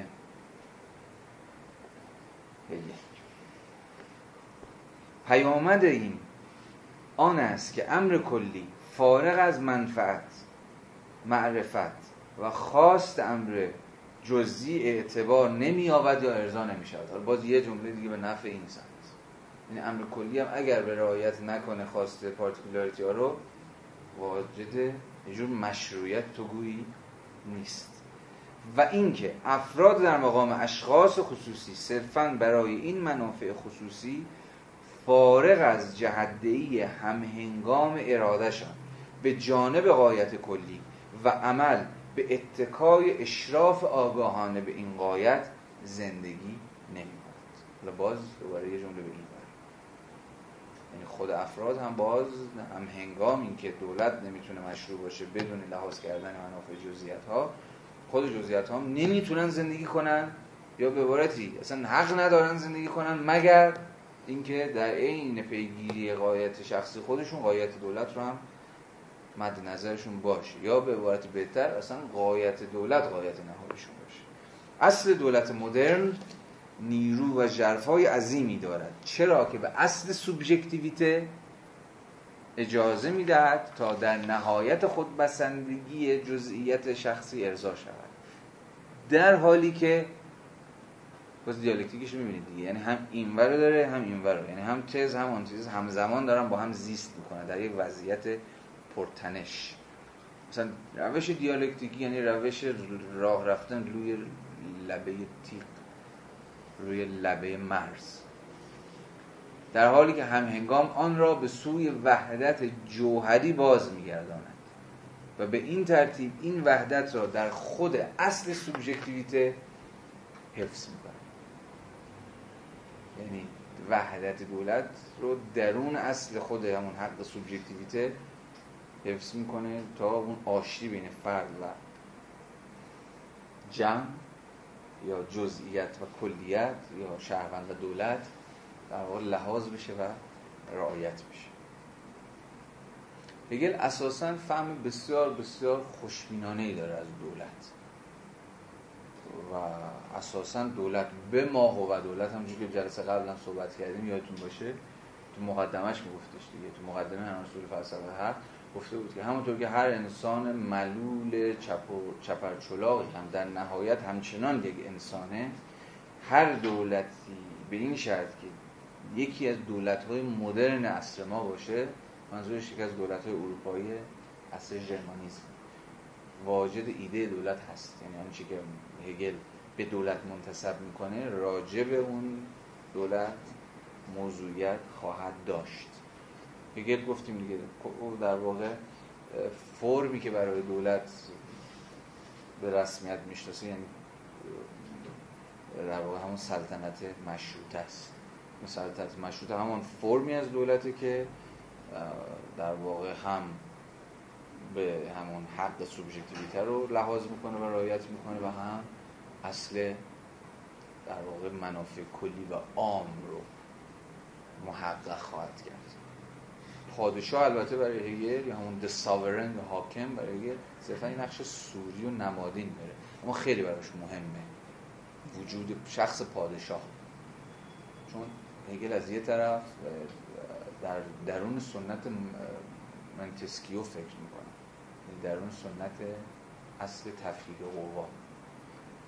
و یه بحثی که و حال از زمان مونتسکیو به این سمت بود اینکه اگر اصل تفکیک قوا جدی باشه آیا این احتمال نداره منجر بشه به تفرق دولت به تعارض خود قوا با هم دیگه چه چیزی خود این قوا رو منسجم می‌کنه و کنار همدیگه میشونه تا به مسابقه یک تن واحد عمل بکنن حرف چیز چیه؟ حرف آقای هگل که در شخص پادشاه این وحدت و انسجام در واقع محقق خواهد شد چی بگو؟ یاد ولایت فقیه خودمون افتادی ها؟ بله من اون خنده زیبایی که شما کردی حد زدم که داری به ولایت فقیه شروع کنی بله البته. بله خب بگذار. خب اما میگم یه نقطه هست. پادشاه صوریه. نقش بسیار صوری داره نزدیه یعنی میگه که اصلا شخص پادشاه شخصیت پادشاه کرد و کاراش فوق بی اهمیته همه چیز طبق قانون قانونه که انجام میشه یا حکومتی که اداره امور دستش یعنی government حالا باز تفاوتی بین state و government هست. state همون ساختار کلیه. در واقع نظام سیاسی government همون وجود تیم اجراییه. همون هیئت وزراست. در واقع میگه که پادشاه هیچ نقش و مسئولیت عملی و واقعی نداره. همه امور دست در واقع government و government و وزراش هم که مسئولن. در واقع پادشاه فقط توقیع می‌کنه امضا می‌کنه و رسمیت میبخشه. و وجود نمادینش تضمین کننده صرف اون وحدتی که میباید بین اون قوایی که پیشتر تفکیک شدن و تفکیکشون ممکنه معارض با اصل وحدت باشن. حالا این سری جزئیات های دیگه هم هست که الان دیگه نه حوصله شما می‌کشه و نه دهن کف کرده من. ولی کلیت ماجرا فکر می‌کنم الان تو دستتون هست که با هگل ما از کجا سر در میاریم؟ و نقدای هگل به در لیبرالیستا چیه؟ کجا نقداش به کامیتاریانیستا چیه؟ جلسه بعد که به سراغ عزیزمون کار مارکس خواهیم رفت نقدهای جدی مارکس رو به هگل بحث خواهیم کرد و نشون خواهیم داد که در واقع مارکس مارکس جوان مارکس 1943 که کتابی داره که متأسفانه فارسی ترجمه نشده. خب هم دیگه امروز تصمیم گرفتن همت کنم ترجمهش کنم نقد فلسفه حق. نقد فلسفه حق هگل که مارکس به طرز درخشانی همه اون چیزی که ما تا اینجا گفتیم راجع به هگل رو نقد کرد نقد جدی. موضوع بحث جلسه بعدمون همین مارکس جوان نقد عناصر فلسفه حق خواهد بود. بحث بسیار ج... خیلی بحث جذابیه. امیدوارم که حوصله کنید. بیاید و ما وارد بحث مارکس میشیم اون جلسه نقدارمون به هگل رو در واقع صحبت خواهیم کرد. چون دوباره مارکس هم همش هم داره با همین کتاب داره سر کله می‌زنه باز ممکنه که به اتکای نقد مارکس چیزهای بیشتری برامون توی عناصر فلسفه حق روشن بشه. اگر حرفی سوالی صحبتی چیزی نیست من شما رو به خودتون میسپارم تا هفته مرسی بچه ها